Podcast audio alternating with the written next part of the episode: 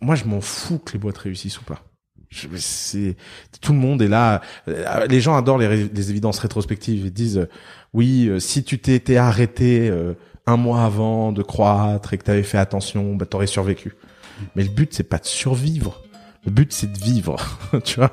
Le but c'est le but c'est d'être légendaire. Bienvenue sur Nouvelle École, le podcast pour sortir des sentiers battus où je vais à la rencontre de gens passionnés au parcours atypique. Cette semaine, j'accueille Oussama Amar, l'autre fondateur de The Family, celui dont on a beaucoup parlé, celui que vous avez beaucoup réclamé. Honnêtement, pas besoin de résumer cet épisode. Si vous le connaissez, ça va vous plaire. Si vous ne le connaissez pas, accrochez-vous au siège. Je dis quelques bêtises, mais je suis comme un bon vieux diesel et ça monte en puissance. Oussama a mis un an à accepter de venir, c'est pour ça qu'il faut penser à s'abonner sur Apple Podcast, iTunes ou SoundCloud en cherchant Nouvelle École. Ça m'aide énormément et bonne écoute.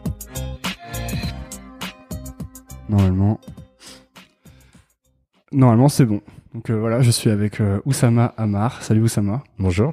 Donc Oussama, t'es un des fondateurs de The Family, comme Alice qui était passée sur le podcast avant. On peut réexpliquer rapidement ce qu'est The Family. Je sais qu'Alice m'avait euh, interrompu quand j'avais dit que c'était un accélérateur. Elle m'a dit on est une famille pour entrepreneurs ambitieux. Toi, tu le décris souvent comme euh, une société d'investissement un peu particulière. Mhm. Tu veux, tu veux le décrire rapidement euh? Oui, alors je dis souvent société d'investissement parce que c'est le terme auquel c'est sans doute le terme auquel les gens veulent se rattacher qui nous ressemble le plus même même si on est un investisseur un peu particulier parce qu'on n'investit pas d'argent. Donc une société d'investissement sans argent c'est c'est tout de suite très Ouais. drôle quoi. Mais euh, mais j'aime mais évidemment en interne on aime beaucoup cette définition de dire que le nom est le projet et le projet est devenu le nom. D'ailleurs, le nom a changé depuis Ouais, que tu as rencontré ouais. Paul Graham. Euh, Alors, on- avant, on écrivait The Family en un seul mot. Pour être honnête, on n'a pas vraiment réfléchi. Euh, à- on l'a naturellement écrit en un seul mot, parce que sur euh, Internet, The Family était attaché, TheFamily.com. On n'a pas Mhm. acheté The-Family.com. Et euh, quand, quand j'ai passé un peu de temps avec euh, Paul Graham récemment, il m'a fait un email euh, qui faisait un- une sorte de, de moment très Sean Parker. ouais, euh, ouais, c'était ça. euh, du euh, vous devriez mettre un espace ça ça ça ça Convey. convey convey power ouais euh, et euh, et donc évidemment si on nous dit ça nous on trouve ça super et, et puis rien que pour pouvoir raconter l'histoire que Paul Graham Ouais, absolument.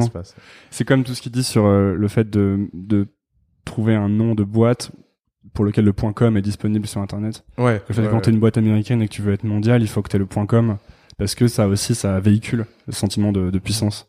ouais puis c'est le point .com ça reste le seul nom de domaine que les gens comprennent en fait Euh, Ouais. tous les autres noms de domaine euh, point .io euh, moi j'essaie toujours d'expliquer à ma maman point .io euh, De input output. ouais, Mais, mais c'est les. Alors, en plus, tous les noms, tous les noms de domaine sont des, des, des indicatifs de pays en fait.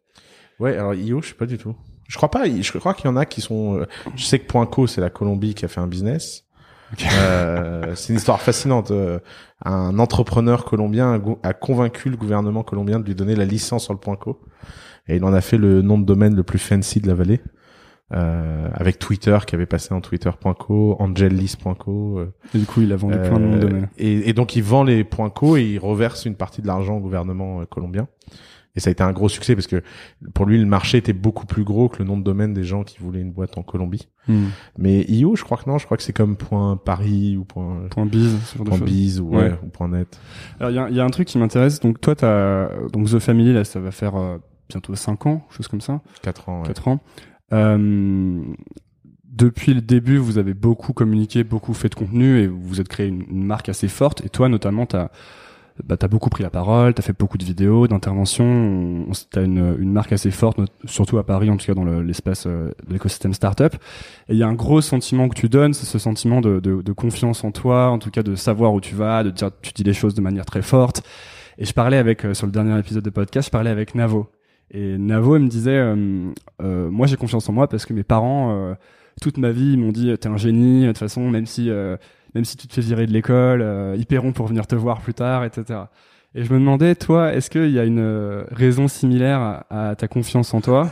Est-ce que ça devient de ton éducation aussi?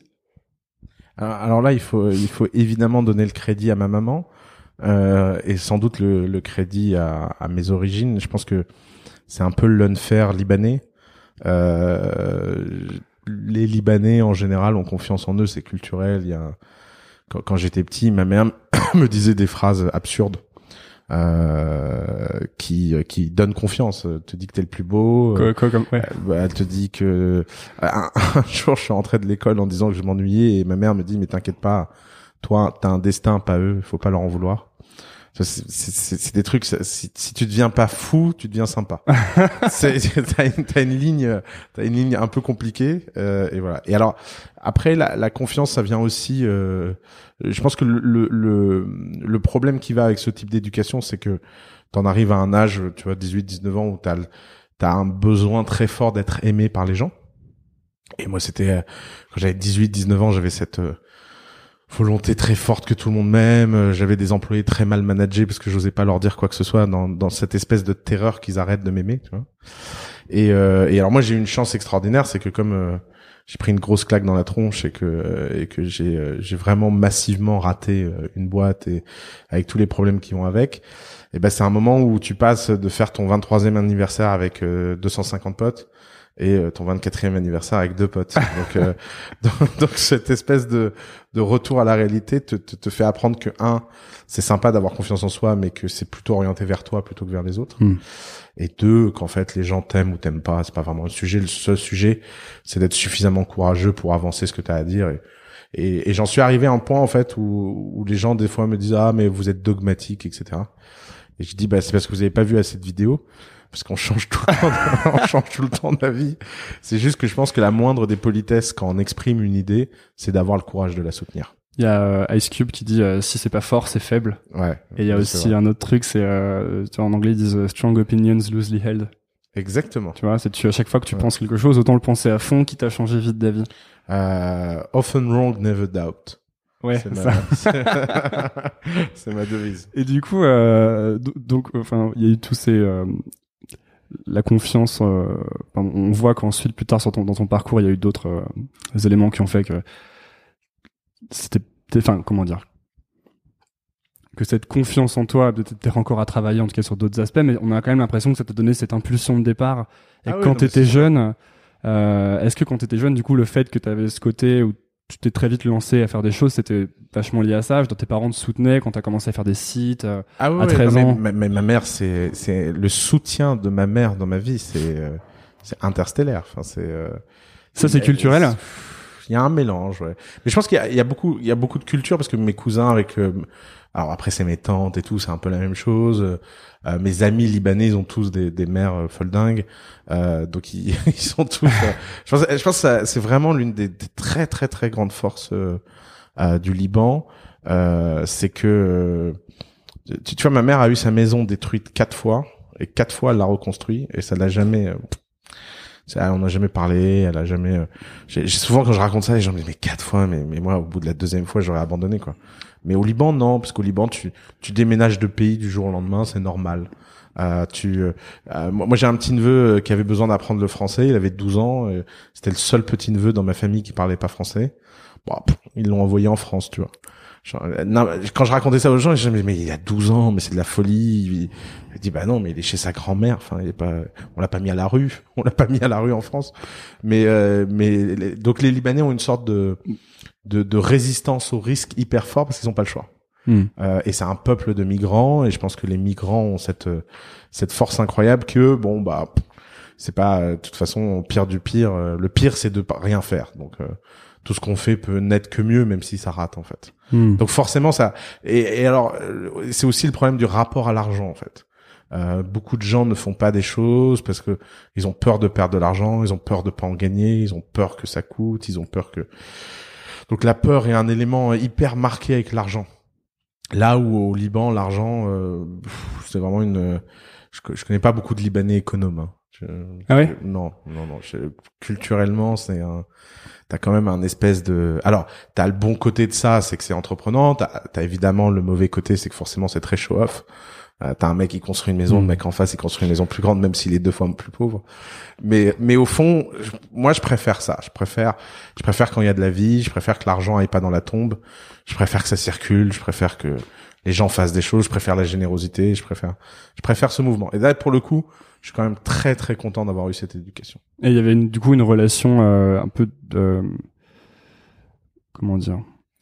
Un peu de, du recul par rapport à l'argent de ta famille Parce que je sais que quand tu as commencé à, à faire des sites, donc tu es 12, 13 ans, tu as eu ton premier ordi à 12 ans, je crois, tu as commencé à faire des sites à 13 ans.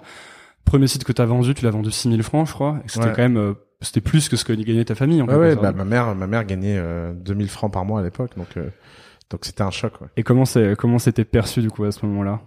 Bah, vous avez fait la fête Non, non, bah, bah non, justement, c'est ça qui est marrant, c'est que c'est que, c'est que ma mère m'a dit alors quand est-ce que tu fais un deuxième site tu vois? D'accord. Donc il y a déjà quand même le côté entrepreneurial. Non mais hyper, hyper Attends, naturel. Et alors j'ai lu que tu l'avais incorporé parce qu'ensuite tu as monté une boîte, que tu l'avais incorporé en Uruguay, mais alors je sais pas si c'est une vraie histoire ça. Si, si c'est une vraie histoire. Euh, ça s'appelle Secaloc et ça. Non mais c'est tout con. Euh, on est euh, alors d'abord il faut comprendre que le monde avant 2001 c'est un monde très différent du monde d'aujourd'hui. Euh, 2001 par rapport 2001, aux attentats. Le 11 septembre 2001. Après le 11 septembre 2001, les banques ont commencé à mettre en place des procédures pour contrôler les gens, contrôler les flux, euh, mettre en place de la sécurité, parce que le monde avant 2001, c'était un monde où tu ouvrais un compte en banque à distance sans te déplacer, euh, hmm. t'envoyais une photocopie de ton passeport, enfin c'était n'importe quoi. Euh, parce qu'il n'y avait pas ce sentiment de menace en fait. Euh, ce qui veut dire que quand t'as 14, 15 ans et que tu veux incorporer une boîte pour facturer des gens, tu te rends compte que tu peux pas le faire en France parce que tu es mineur. Tu veux surtout pas le faire au nom de ta mère parce que tu veux pas euh, parce que la solution la plus simple ça aurait été de le faire au nom de ma mère et tu vois de d'utiliser comme prête-nom. Mais d'abord, il y a un petit côté d'orgueil et d'ego où tu te dis c'est pas la boîte de ma mère, c'est la mienne donc euh, vous me faites chier. Et puis moi j'avais le côté euh, moi j'ai toujours eu le sentiment d'être un pirate dans une vie antérieure. J'ai une culture pirate très fort ouais, et pirate au sens le plus euh, pirate quoi, c'est-à-dire épris de liberté. Et euh, il y avait un magazine qui s'appelait Pirate Magazine. C'est un truc qui n'existe plus, mais je suis sûr que les gens pourraient retrouver ça dans des archives de bibliothèque. Et il y avait un, un, un, numéro sur quels sont les pays les plus les plus simples et les plus cool pour ouvrir des boîtes, tu vois. Non, les Caïmans, les îles Vierges, machin. C'était un magazine de hacker euh, un peu? Ouais, ouais, c'était un magazine de hacker. Ouais. Et le et le pays qui a été euh, mis en avant, c'était l'Uruguay parce que l'Uruguay c'était le seul endroit où un mineur avait le droit d'ouvrir une boîte. Et alors là, j'étais surexcité quoi. Donc j'étais sur Babelfish, euh, j'ai écrit un email en espagnol dans un très mauvais espagnol. Heureusement le mec parlait parlait français, surtout un mec qui parlait français. Et puis j'ai ouvert une boîte, mais ça a pris deux semaines quoi. C'était hyper facile. Ça a pris moins euh... longtemps que quand moi j'ai ouvert une boîte euh, ouais, ouais, en France. Ça, les, les, grandes inégalités dans le monde euh, administratives. Mais bon, je pense qu'aujourd'hui, tu en Uruguay, tu, tu ouvrirais pas de boîte. je sais pas à quoi ça ressemble maintenant, mais ça s'appelait Secaloc. Secaloc. Secaloc SA. Pourquoi ça s'appelait Secaloc? Aucune idée. C'était euh, l'avocat avait plein de, de noms préenregistrés et dit euh, choisissez un nom. La boîte était déjà créée en fait. D'accord. Et tu choisis sur ça s'appelle euh, on the shelf sur l'étagère. Et donc, euh, donc voilà. Et donc au bout d'un moment, euh, cette, cette boîte, tu l'as vendue en fait, ta première boîte? Ouais, alors ça c'est l'histoire journalistique toujours. Comme, en fait, la vérité c'est pas ça, c'est pas, c'est tu vends pas ce genre de boîte. moi j'étais un commerçant, je vendais des antiquités et à un moment les antiquaires ça les a gonflés que je fasse euh, plus d'argent qu'eux. Et, et, donc ils ont racheté le site internet etc mais en fait tu vends pas la boîte hmm c'est une transaction. On, on, appellerait ça une asset transaction. mais à l'époque, tous ces mots n'existaient euh, pas encore dans mon langage. Mais euh, mais il faut pas imaginer une euh, une acquisition. Il faut pas imaginer une acquisition. Hmm. C'est euh, c'est à cinq antiquaires qui. Ils t'ont dit on va acheter ton site. Voilà. Tu leur as vendu le site. Exactement, tu vois. Mais mais c'était j'ai appris beaucoup de choses. Euh, c'est c'est une vraie belle expérience quoi. C'est une vraie belle expérience parce que c'est là où j'ai commencé d'abord à gagner de l'argent en faisant quelque chose qui tournait sans que je travaille. Donc ça c'est un premier euh, c'est la différence entre un produit et un service. Un, un service tu as besoin de toujours toujours recommencer. Un produit euh, ça tourne sans toi. La deuxième chose c'est que c'était vraiment international. J'y ai pris un goût pour la pour le l'absence de frontières. Euh, je pense pas avoir je pense pas avoir eu un seul client français en fait. Euh, ce qui est, ce qui était génial, c'était l'arbitrage où tu as un meuble, euh, une antiquité euh, anglaise ou tourangelle que tu vends trois fois le prix parce que tu es en ligne et, et tu la vends à des Chinois ou des Qataris mmh. ou des New-Yorkais euh, pour qui en fait euh, l'élasticité au prix euh, est infinie quoi. Donc donc non, c'était très bien. Et en fait, c'était déjà c'est comme si très tôt tu avais compris que les modèles qui t'intéressaient, c'était le modèle plutôt produits, plutôt internationaux, quoi. Ouais, alors c'est marrant, ouais, effectivement. euh, je- à l'époque, je l'aurais pas formulé comme ça parce que j'en avais pas conscience, mais mais effectivement. Ouais, on mais c'est- connecte mais- a posteriori, a posteriori toujours, mais. Ouais, ouais, tu, tu rationalises a posteriori. Mais effectivement, j'ai toujours eu, j'ai toujours eu cette espèce de. Moi, enfant, j'ai été nourri par euh, la mythologie. Euh, donc, euh, quand tu lis Alexandre le Grand, Alexandre le Grand, bah, il se réveille le matin, il dit je vais aller conquérir le pays d'à côté. Puis une fois qu'il a conquis le pays d'à côté, il dit bah encore celui d'à côté, celui d'à côté. Et puis quand tout le monde en a marre de conquérir et qu'ils veulent tous se reposer, lui il va en Inde, tu vois. Et évidemment, ce qui est très intéressant dans toutes ces histoires, c'est que cette volonté infinie produise toujours leur perte. Hmm. Alexandre le Grand, sa perte, euh, c'est ça, etc. Mais moi, j'aime bien ça. J'aime bien cette idée que t'as poussé jusqu'au bout où ça a craqué et tu perds tout et donc t'es libre. Tu vois, t'es pas t'es pas contraint par ce que t'as gagné. Euh, et je pense que c'est c'est un des sujets que que les gens comprennent le moins sur la philosophie de The Family. C'est que moi, je m'en fous que les boîtes réussissent ou pas. C'est tout le monde est là. Euh, Les gens adorent les, les évidences rétrospectives. Ils disent oui, euh, si tu t'étais arrêté euh, un mois avant de croître et que t'avais fait attention, bah t'aurais survécu. Mais le but c'est pas de survivre. Le but c'est de vivre. tu vois?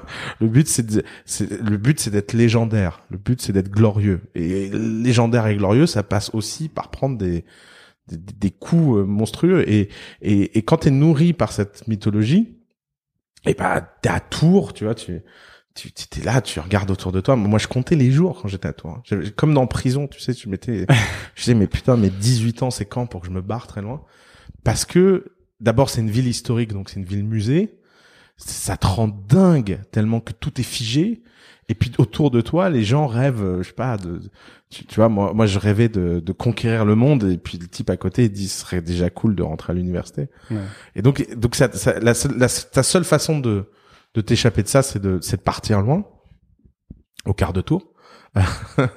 mais, euh, mais voilà. Donc, donc il y a, il y a toujours eu chez moi cette volonté euh, euh, hyper importante de, de faire des choses glorieuses, Hmm. plus que des choses réussies, D'aller jusqu'au bout, quoi. d'aller jusqu'au bout. Et, euh, et ça me fait pas peur. Ça me fait pas peur de. Euh, tu sais, The Family est passé très proche de la mort plein de fois. Toi, t'es vraiment, en fait, en, en état d'esprit moonshot, quoi. C'est, on, on Ouais. vise la lune, Ouais, ouais. quitte à ce que ça, Je me dis que si tu veux, c'est même pire que ça. Je me dis que si tu veux atteindre la lune, vaut mieux viser le soleil. Donc c'est encore pire. Et puis de toute façon, si tu te brûles en chemin, si t'exploses, si t'es machin, on retiendra quand même que t'as été un pionnier. Et c'est plus important. euh, Ta place dans l'histoire est plus importante que ta net worth.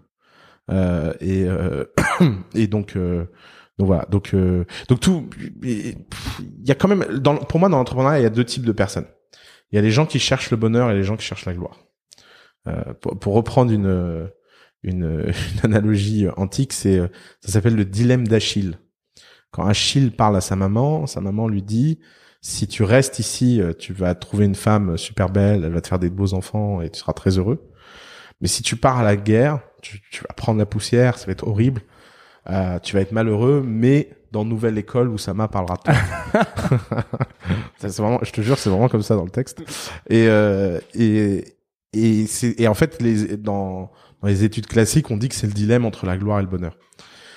Je pense que les entrepreneurs, les entrepreneurs sont des gens confus par définition parce que ils, ils reçoivent plein de conseils. Ces conseils sont très contradictoires. Euh, des gens qui disent fais pas attention, des gens qui disent fais attention, et des gens qui disent vise haut, des gens qui disent vise bas, machin. Mais tout ça pourrait être se simplifier si au début de chaque article, il y avait un petit tag qui disait bonheur ou gloire. Hmm. Et ça, ça simplifierait tout parce que c'est un choix que tu dois faire. Et ensuite, tu pourrais donner des, des conseils. Moi, ce que je dis aux gens à The Family, c'est qu'ici, on est une fabrique à gloire. On n'est pas une fabrique à bonheur. Tu veux du bonheur, bah tu, tu rejoins pas The Family. Déjà, le business model. Donc le, le, les, les chevals de, euh, de proue de, de, du bonheur, ce serait les types comme Basecamp, par exemple. Ouais, exactement. Eux, c'est des, c'est des pourvoyeurs de bonheur, exactement. Et c'est, tu vois, c'est des, par exemple, moi, les types de best Il y a un combat à mort entre les deux. Non, Enfin, un peu en tout. ce moment-là. Mais pas du. Non, alors il y a une prétention de combat à mort parce que les mecs du bonheur euh, complexes. C'est c'est ça. Il y a, il y a un côté comme la gloire porte en elle, euh, tu vois, la la probe générale. Euh, les mecs du bonheur ont toujours été des mecs qui étaient finalement pas si heureux que ça d'avoir le bonheur. Donc t'as des mecs de Basecamp qui font des articles en disant, euh, euh, qui sont des vraiment des articles stupides. Euh, moi aussi ma boîte elle peut valoir euh, 10 milliards, je vais vendre une action à 10 milliards de valo. Et je pourrais faire le guignol dans la presse, mais c'est pas pour ça qu'il y a un business model machin. Ou il y a l'autre là qui a écrit un article avec sa boîte là, MyPhoto, je sais pas quoi là. Euh, c'est un truc qui est sorti avant-hier, euh, qui a buzzé partout. Tout le monde l'a partagé sur mon newsfeed. Alors tu ouvres l'article, puis c'est nana qui t'explique qu'au bout de 5 ans, elle fait 2 millions 5 de chiffre d'affaires euh, et personne ne la félicite de faire 2 millions 5 de chiffre d'affaires. À côté de ça, elle voit des boîtes qui perdent de l'argent euh, et c'est pas sérieux tout ça. Mais mais c'est de la foutaise tous ces débats. Je veux dire déjà penser qu'un investisseur qui met de l'argent dans une boîte est un abruti, c'est quand même une vision très bizarre du monde. Mhm. Tu vois, les investisseurs sont des gens intelligents. Quand ils mettent beaucoup d'argent, tu vois, les mecs qui ont mis 60 milli- euh, à 60 milliards de valo dans Uber, ils sont pas débiles. C'est juste qu'ils ont un rapport au risque qui est différent. Ils sont prêts à tout perdre pour peut-être gagner quelque chose. Les gens qui font des boîtes comme Basecamp, ils sont pas prêts à ça. Mm. Eux, ils veulent protéger leur enfant, ils veulent euh, qu'ils survivent à eux, qu'ils tournent, qu'ils soient sains, qu'ils soient sustainable. Et en fait, on vivrait beaucoup mieux si ces deux mondes ne se parlaient pas. Puisque comme chaque monde veut prouver à l'autre qu'il a raison, mais c'est absurde. C'est juste que tu as une hypothèse cachée, tout en haut du raisonnement, qui est est-ce que tu vas être heureux ou est-ce que tu vas être glorieux? Et ben en fonction de comment tu poses cette hypothèse, tout le reste découle. Et le problème, c'est que les entrepreneurs sur ce choix-là ne sont pas hardcore. Moi, je vois plein d'entrepreneurs qui puent le bonheur à 400 km et disent ouais mais je vais rentrer à The Family. Tu dis Hmm. mais tu veux pas rentrer à The Family. Tu, tu veux simplement avoir le label de validation de The Family pour te sentir mieux. Mais tu veux pas vraiment rentrer à The Family. Tu veux juste rentrer à The Family pour passer ton temps à te plaindre que en fait euh, les gens autour de toi ne sont pas comme toi. Donc non, ne rentre pas à The Family, vis ta vie et, et sois heureux de vivre la vie que tu as envie. Et, et, je- pense qu'on je pense que cette espèce de pseudo combat est-ce qu'il faut alors par exemple les gens me disent euh, est-ce qu'il faut lever des fonds ou gagner du chiffre d'affaires? Mais depuis quand c'est c'est excluant? Faut, faut lever des fonds Mais du coup, est-ce que le bonheur et la gloire sont excluants Alors, oui ah, ouais. clairement. Mais non mais tu peux pas avoir les deux. C'est enfin ce serait trop simple. Donc toi, tu es quelqu'un d'heureux, tu dirais? Alors attention le bonheur c'est pas être heureux. C'est la, la notion de bonheur chez les Grecs, c'est l'idée de, c'est l'idée de vivre une vie sans souci. Moi, je suis quelqu'un de très heureux qui gère tous les jours une montagne invraisemblable de soucis. Mais comme ça me fait rien et que je dors très bien la nuit, tu sais, ma femme est toujours très étonnée de ça. Je rentre à la maison, je m'endors. Quoi qu'il je- quoi qu'il soit arrivé dans la journée, ça ne m'a jamais touché. Euh, il y a, Depuis toujours, ça? il y a, il y a deux ans, on a, on a eu un problème avec un client ici, à The Family. Il nous devait 600 000 euros. C'était beaucoup d'argent pour nous, surtout à l'époque. On n'avait pas, on n'avait pas autant d'argent qu'aujourd'hui. Puis euh, le PDG a changé, il a décidé de pas nous payer. Et c'était toute la trésor sur laquelle on comptait pour six mois. Et donc on payait les salaires après-demain. Et puis on n'avait pas l'argent. Je suis rentré, j'ai dormi. hein. J'ai très bien dormi. hein. Et d'ailleurs, on a fait une réunion avec tout le monde en leur disant, écoutez, bah, dans deux jours, on ne sait pas comment payer les salaires. On va voir si on trouve un plan et puis on verra bien. Comment t'expliques que tu dormes bien comme ça? C'est pas que je dors mieux, c'est que je dors pareil. Non, mais tu- Comment t'expliques que tu dormes pareil, justement? Parce que au fond, je pense que tout ceci dans le grand univers, etc., on est un détail. Je veux dire, quelle que soit ton échelle de relativisme, si tu compares The Family à un truc comme Facebook, on est une poussière. Puis si tu compares Facebook à l'univers, bah ça reste une poussière aussi. Et d'ailleurs, sur cette échelle de l'univers, bah des milliards d'années d'histoire, etc. Qu'est-ce que c'est la vie d'Oussama Hamar ou de Mark Zuckerberg? Et donc les gens qui se font du souci, euh, parce que tout ça, c'est compliqué quoi. Je comprends pas. Moi, moi ça m'a jamais touché. Parce qu'à la fin, tu vois, je suis en bonne santé. C'est beaucoup plus important que que le fait de pouvoir payer salaire. Euh, les gens dans ma famille sont en bonne santé. Tout le monde va bien. Euh, j'ai la chance de pas être dans un pays en guerre. J'ai pas, j'ai la chance de pas subir des trucs horribles. Je vais quand même pas commencer à me dire, oh mon dieu, je peux pas payer le salaire du HEC qui bosse chez moi. Le, HEC qui bosse chez moi, il ferait mieux, et si, si c'est une histoire de salaire, il ferait mieux d'aller bosser dans une vraie boîte, et puis il aurait son salaire assuré, tu vois. Hmm. Je, je vais pas me sentir responsable d'un choix que lui a fait, qui est d'être dans une entreprise à risque. Et tous les gens qui rentrent à The Family passent ce pacte avec nous, qui est que bah, t'es dans l'endroit le plus risqué du monde, et ça ne se dérisquera jamais. On est, on est des, pour ça, on est capable de toujours aller plus haut. Toujours, toujours. C'est notre devise, c'est Excelsior, toujours mieux. et, et donc il y a pas de limite à ça. Il y a, je, je pense pas qu'un jour dans ma vie je me dirais ah bah ça suffit, c'est cool.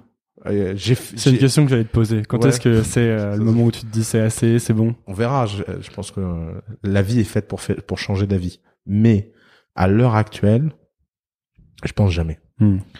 Je pense jamais. Je pense que je pense que t'as, t'as, tu peux toujours faire mieux. Tu peux toujours faire plus. Tu peux toujours, euh, tu peux toujours toujours plus. C'est, euh, c'est, sympa comme phénomène. Mais plus quoi? Tout. Plus de vie, plus d'expérience, plus d'intensité, plus d'argent, plus de euh, rencontres, plus de boîtes, plus de. Je je veux dire, on est au niveau zéro. Enfin, euh, Hmm. tu euh, tu vois, on, on- on a difficilement quelques boîtes qui valent euh, 100 millions d'euros. euh, On en, on en a pas encore une qui vaut un milliard. euh, euh, puis quand on en aura une qui vaut un milliard, on n'en aura pas une qui en vaut 10. Et puis, et puis au-delà de les valos, etc. Finalement, c'est pas le plus important. Le plus important, c'est qu'est-ce que ça impacte en fait sur le monde. Tu vois, pourquoi je suis tellement obsédé par Agricool Euh, Parce que les fraises sont trop bonnes.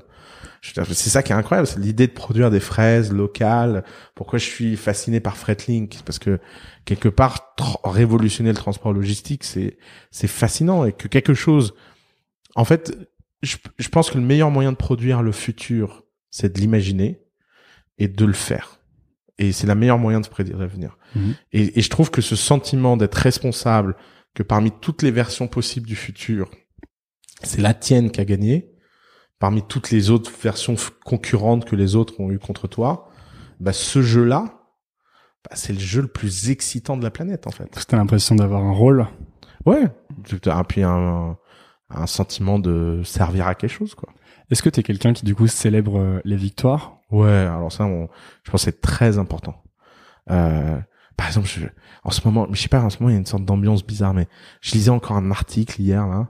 Hein, il faut pas célébrer les levées de fonds, parce que lever des fonds, c'est pas avoir gagné. Mais, mais il faut être un sacré connard pour dire ça à quelqu'un. Je veux dire, va lever des fonds, enfin, qu'on rigole. Hmm. Je- lever des fonds, c'est dur. Il faut se lever, il faut convaincre, faut négocier, faut signer. Est-ce que, parce que tu célèbres, tu crois que tu as gagné? Non, parce que tu jamais gagné. C'est pas parce qu'on célèbre qu'on a gagné. Les gens sont là, oui, il faut célébrer quand on a gagné. Bon, bah dans, dans ce cas-là, on célèbre jamais. C'est que ça fait quand même partie du process de savoir s'arrêter, profiter et dire, bah voilà, sur les 1000 milestones que j'ai à faire, j'en ai réussi une, puis deux, puis trois. Et tu fais ça Et, comment euh, alors toi? Bah, La fête. La fête. On, on fait, on fait beaucoup de fêtes à The Family. On a, on a même un poster qui dit Parting is a serious Mm. matter. Ça, ça fait partie. euh, puis c'est, puis c'est un moment de partage, c'est un moment de générosité, c'est un moment de bonne vibe, c'est un moment de. Un- ça, il faut, il faut, il faut- si c'est, si c'est pour être euh, austère, j'ai jamais compris ces cultures austères. J'aurais pas pu être. Les. Japonais Bah, par exemple. ouais. Tu l'as vu euh, le documentaire euh, Jiro Dreams of Sushi J'adore ce documentaire. Bah, ça, y a, a pas plus austère quoi. mais je pourrais jamais Ah vivre ouais. comme ça. Pour moi, c'est un, c'est, d'ailleurs, regarde comment il est malheureux le fils de. Mais ils sont tous malheureux sauf Ouais. que même le père il est pas. Tu vois, c'est pas, c'est, euh, non, non, moi, je- j'aime bien les, je préfère Gabzi le magnifique. que- Ouais. Tu dis que hum, il y a un truc que tu dis qui est marrant, c'est que hum, t'as un peu fait le, le chemin à l'envers. T'as commencé par un succès Mm. et ensuite t'as eu un échec. ouais. Et quand j'ai rencontré, que j'ai discuté avec Alice, elle me disait que quand elle t'avait rencontré, justement, tu rentrais de San Francisco où t'étais un peu parti, euh, en- presque en exil euh, Ouais, ouais, à la suite de ton euh, expérience avec Hippios. Mhm. En fait, comment, qu'est-ce qui s'est passé Euh, T'as as levé des fonds avec cette boîte et au bout d'un moment, t'as décidé de l'arrêter ou? Non, non, non, il- ah non, je, j'ai pas décidé de l'arrêter parce que j'étais trop désillusionnel. Euh, il s'est passé quelque chose de tout bête. C'est que tu crois tellement à ton idée que t'arrives pas à regarder la réalité en face, qui est qu'il n'y a pas de business plan.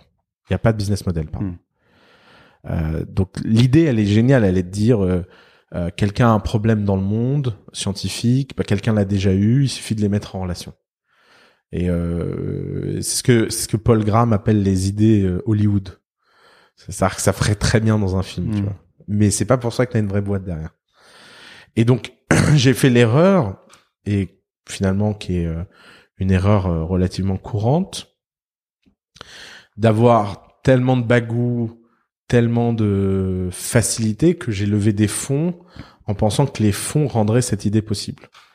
Donc, tu as une idée qui ne vend pas et que tu n'arrives pas à, vendre, et tu te dis, bah en fait, c'est parce qu'on n'a pas de bureau, c'est parce qu'on n'a pas un chef des ventes, parce que on, on va pas à la conférence TechCrunch qui coûte 50 000 dollars, on va pas, à, je sais pas quoi, Red Herring, blablabla. Et donc, tu deviens un entrepreneur Hollywood. Donc, qu'est-ce que c'est un entrepreneur Hollywood? Tu passes dans la presse, tu gagnes tous les concours de pitch du monde, euh, tu as euh, 20 employés qui travaillent sur des sujets de R&D euh, hyper sérieux, euh, où on avait une techno qui était capable de détecter le chercheur qui avait écrit le bon article sur tel sujet en utilisant des algos de sémantique, Vous en collaboration. les trucs et tout ça. Ouais, mais mais encore scraper, tu vois, ça aurait été malin. Mais on faisait bien plus que ça. Hmm. On, on, on se branlait beaucoup, tu vois. Et, et en fait, quand on arrive à un niveau où à tous les étages, tous les bâtiments, tout le monde se masturbe, mais personne conclut, et ben il y a un moment, il y a plus d'argent dans les caisses, Hmm. et puis tu prends une grosse claque de réalité. Mais c'est pas normalement le ce moment-là que t'as un board qui est censé te, te Oui, mais moi, mon board, il était débile. Parce que mon board, ils ont dit, finalement, en fait, ça marche pas. Non pas parce que ça ne marche pas, mais parce que c'est mal fait. Donc, on va prendre quelqu'un qui le fait mieux. Il y a eu six CEO après moi et la boîte existe toujours.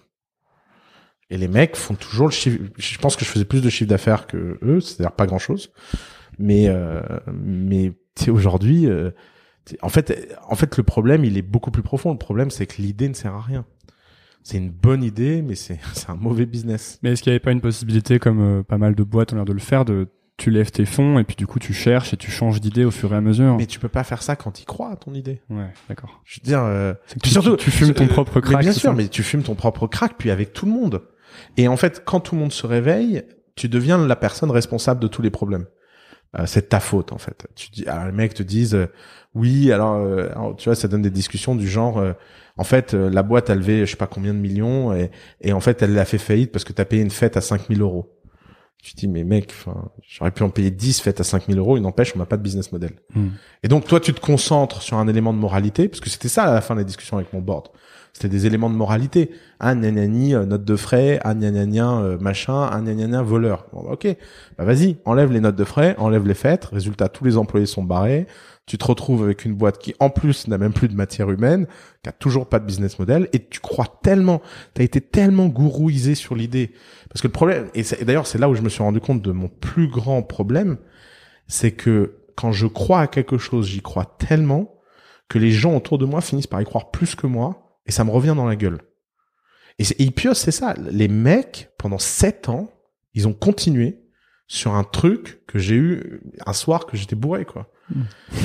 Et il y a un moment, quelqu'un, alors moi personne, j'ai eu la chance de me wake up euh, dans la vallée, parce qu'à chaque fois que je faisais le pitch dans la vallée à des gens qui savaient ce qu'étaient des startups, les mecs ils étaient morts de rire. J'ai eu des scènes improbables. Au début, je le prenais très mal, Euh, donc j'allais dans la vallée en mode. euh, euh, je me suis fait arnaquer par mon board, euh, et ils ont profité de moi, je suis le nouveau Steve Jobs. Puis les mecs me disaient ah ouais c'est triste et tout. Et puis là je racontais l'idée et les mecs vraiment à table, ils étaient morts de rire, ils commençaient à avoir des fous rires. Le mec dit mais seriously, it's not even a business. How much revenue you did with that? Puis tu dis bah non no nothing. No revenue for three years, dude, really? Et, et puis là, tu te dis, mais, mais c'est vrai, en fait. Alors après, les mecs commencent à te dire des réalités. Ils te disent, euh, mais je comprends pas, mais, euh, mais comment t'as pu rester aussi longtemps sans faire d'argent et que ça inquiète personne? Bah, on était une start-up, les revenus, c'est pas important. Quoi? et en fait, et en fait, tu découvres un truc, c'est qu'en fait, t'as une éducation TechCrunch aux startups. Mm.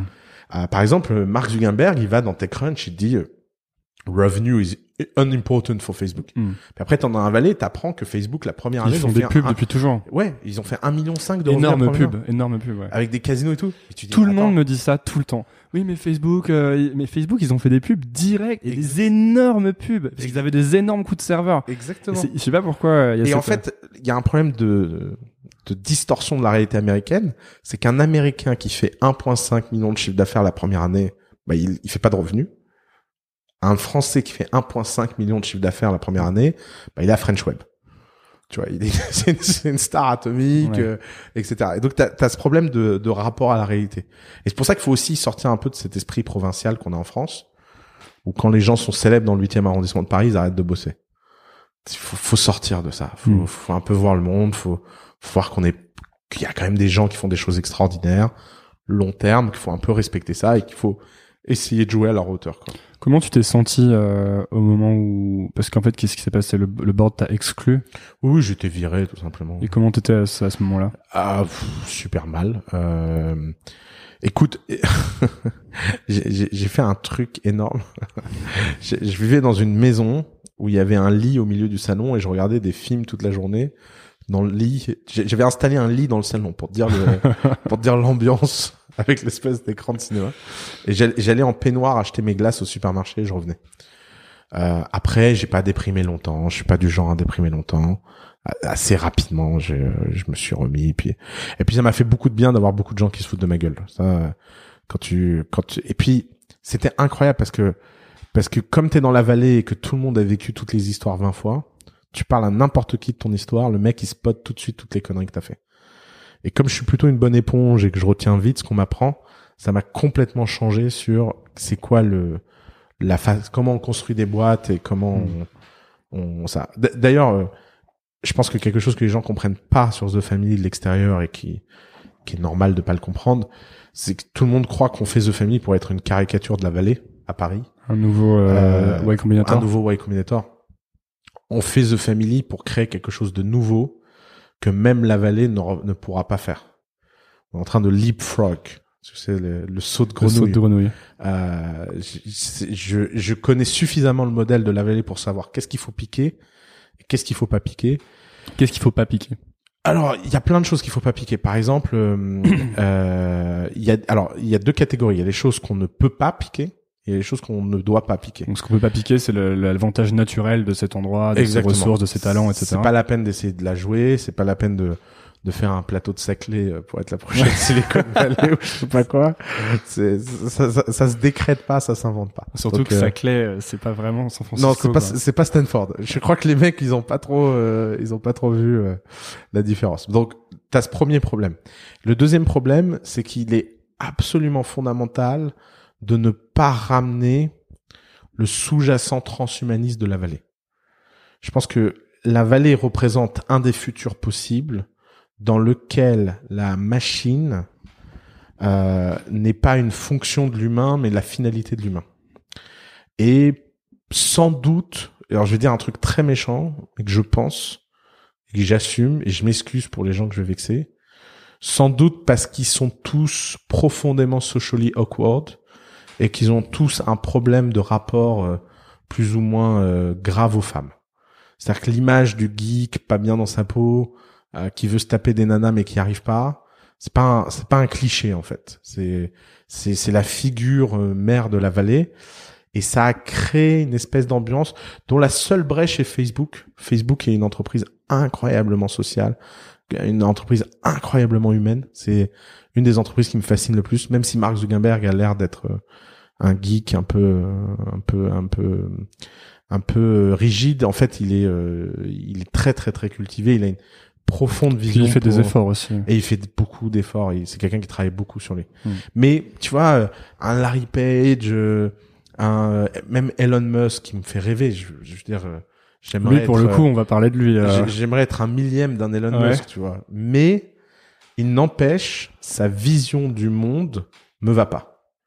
Ça manque de swag, ça manque d'éclat, ça manque d'art, ça manque de Donc c'est très sobre, c'est- très sérieux. C'est trop, c'est protestant, tu vois. Mm. C'est c'est c'est il y a pas de fête, il y a pas de il y a pas de il y a pas de joie, il y a pas d'énergie, il y a pas de volupté, il y a pas de sensualité, il y a pas et et en fait à force de croire que le futur c'est ça et que startup égale ce monde froid, on n'arrive pas à embarquer les gens qu'il faudrait embarquer.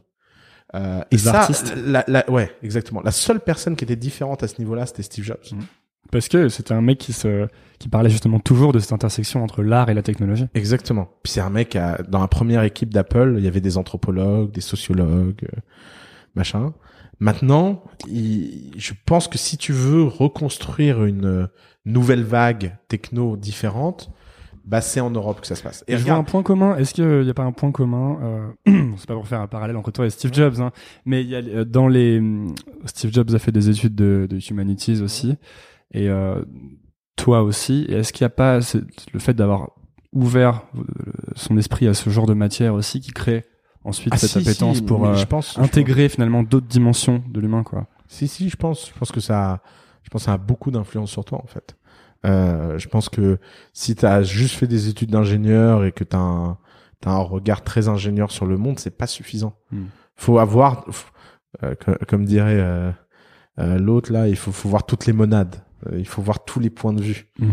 Et euh, moi, je me sens au- aussi, à l'aise de parler avec un ingénieur de d'un détail technique que de parler avec euh, un graphiste, que de parler à un designer, que de parler à un poète, que de parler. Ouais, finalement on n'est pas obligé de rester dans ces cases. C'est même dommage d'ailleurs. Ouais. Elles sont ce silotement, ça, ça s'appelle la division sociale du travail. C'est un concept qui a été inventé par Durkheim sous prétexte d'efficacité. Si chacun est dans sa case, on est plus efficient. C'est un. Puis c'est tout le Fordisme ensuite. Ouais, Euh, exactement. C'est un reniement de l'humanité. C'est un reniement profond de pourquoi on est humain. Évidemment qu'on a tous des spécialités. Ça, c'est pas, euh, c'est pas le sujet. Évidemment qu'on, qu'on peut tous masterer des choses, mais on ne doit jamais être ignorant des autres. Et des autres points de vue, et etc. C'est quoi ta spécialité à toi? Alors moi, je pense qu'elle est, euh, c'est- je vais prendre les mots d'Alice. Euh, elle, elle dit que ma, ma plus grande spécialité, c'est de voir le futur, je, de vivre dans le futur. Je pense que de, de croire suffisamment au futur pour le rendre réel. Est-ce que c'est parce que t'es tellement impatient d'y être? Ouais, clairement. Je, je veux y être. Je veux Comme un peu quand tu dis qu'à Tours tu t'emmerdais avant d'avoir 18 Ah ans, est-ce que c'est pareil, tu t'emmerdes là? Ouais, ouais, je m'emmerde. Je trouve que le monde, il est pas efficient au sens, euh, au sens, il, est- il est pas, ça manque d'esthétisme, tout ça. Ça manque d'esthétisme. Si j'étais beaucoup plus riche, je ferais des choses juste par esthétisme. Euh, par, quoi bah, par exemple, tu vois, un truc que je pense souvent. Tu vois la rue de la Huchette à Paris? Hmm, Je crois pas. C'est la rue à Saint-Michel où il y a tous les kebabs. Ok, je vois. Tu, vois bien cette même. rue, euh, par exemple, moi, j'aimerais beaucoup racheter la rue d'un début à l'autre, de virer tout le monde et de construire une vraie belle rue parisienne dans ce, dans ce monument, dans ce monument d'élégance qui est euh, le quartier latin. Euh, comment on a pu laisser euh, des, ces, ces espèces de trucs qui te cassent des assiettes à la gueule là, enfin quand tu passes dans la rue? Il y a- tu vois, mais j'adorerais faire ce genre d'excentricité quoi, Mm. de créer un fleuriste, un resto, une boulangerie. euh, de, de, de, de donner comme ça une vie démiurgique en disant bon bah il y a, le hasard a fait que cette rue a mal tourné bon bah on répare ça d'un coup de crayon puis en plus on rendrait tous ces gens très riches en rachetant leur endroit trois fois le prix hein, ça me ça me dérangerait pas tu Mm. vois. Ça me dérangerait pas de gaspiller de l'argent comme ça. C'est euh, c'est plus tard. Quand tu quand t'as donc euh, arrêté Ipios, euh, il y a un moment où tu te dis que tu t'es rendu compte que tu serais jamais comme les, les, les founders américains ou les, les bons fondateurs qui selon toi restent 10 ans en fait sur le même problème. Mais finalement, est-ce que c'est pas un peu ce que tu es en train de faire actuellement, de rester longtemps sur la même chose? Alors, euh, souvent, je, alors oui, mais j'ai trouvé, disons que dans un monde où il y a des verticalités, j'ai trouvé une horizontalité. J'ai réussi à trouver un focus horizontal. Pouvoir être un peu généraliste. Ouais. Donc, euh, The Family, c'est un truc incroyable parce que tous les jours est un jour nouveau. Tous les jours. Tous les jours, je peux décider. euh, je passe de l'agriculture à la biotech, à l- healthcare, à, à social game, à peu importe. Et donc, je peux vivre un peu par procuration ce que vivent les entrepreneurs. Et ça, c'est c'est inespéré quoi. C'est pour pour moi, c'est une joie euh, incroyable et en plus, ça nourrit cette espèce de gouffre que j'ai besoin de toujours apprendre des choses, de toujours savoir plus, de de toujours toujours toujours comprendre les choses intimement et mieux. Donc, tu pourrais pas faire des fruits pendant 10 ans. Quoi. Non, je pourrais pas faire des fruits pendant 10 ans. Je... Ça, ça a été la, ça a été la découverte la plus douloureuse pour moi. Je, j'ai grandi en voulant être euh, un Mark Zuckerberg ou un Elon Musk.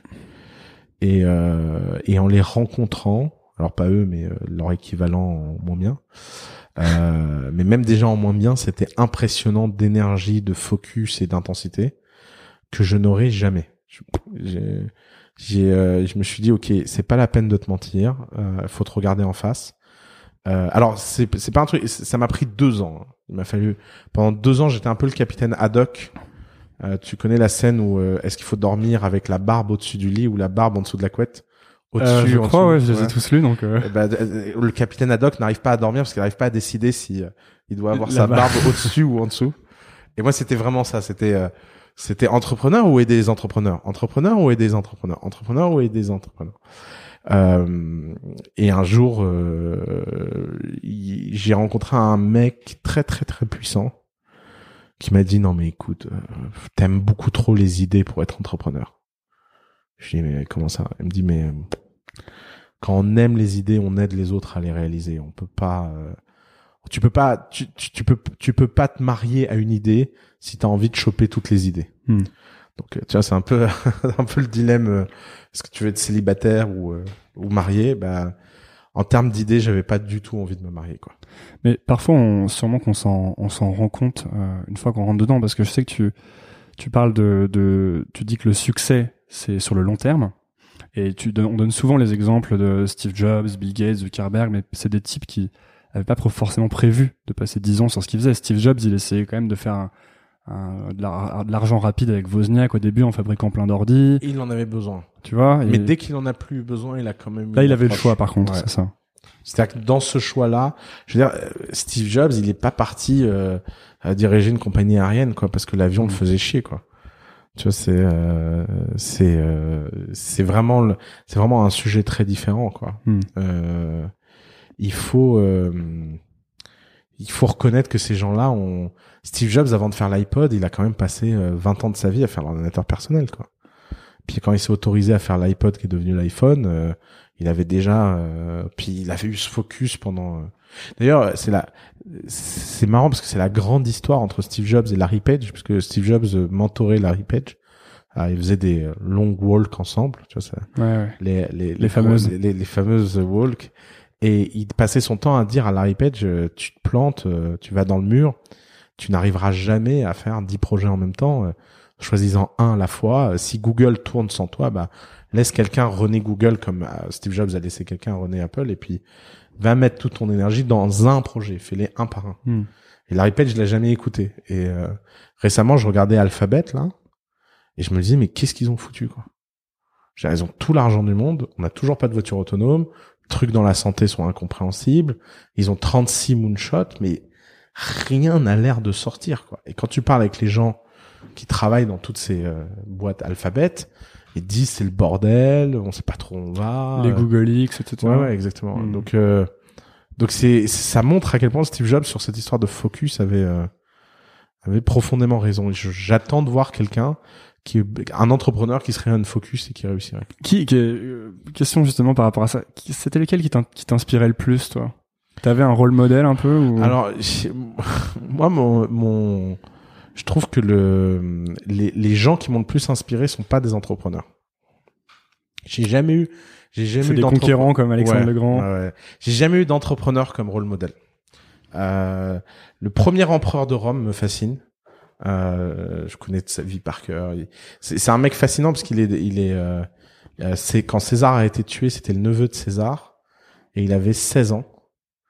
Euh, il est devenu euh, à 17 ans euh, consul à Rome et euh, c'est grâce à lui qu'on doit cette fameuse euh, citation euh, de Cicéron aux âmes bien nées, la gloire n'attend pas le nombre des années.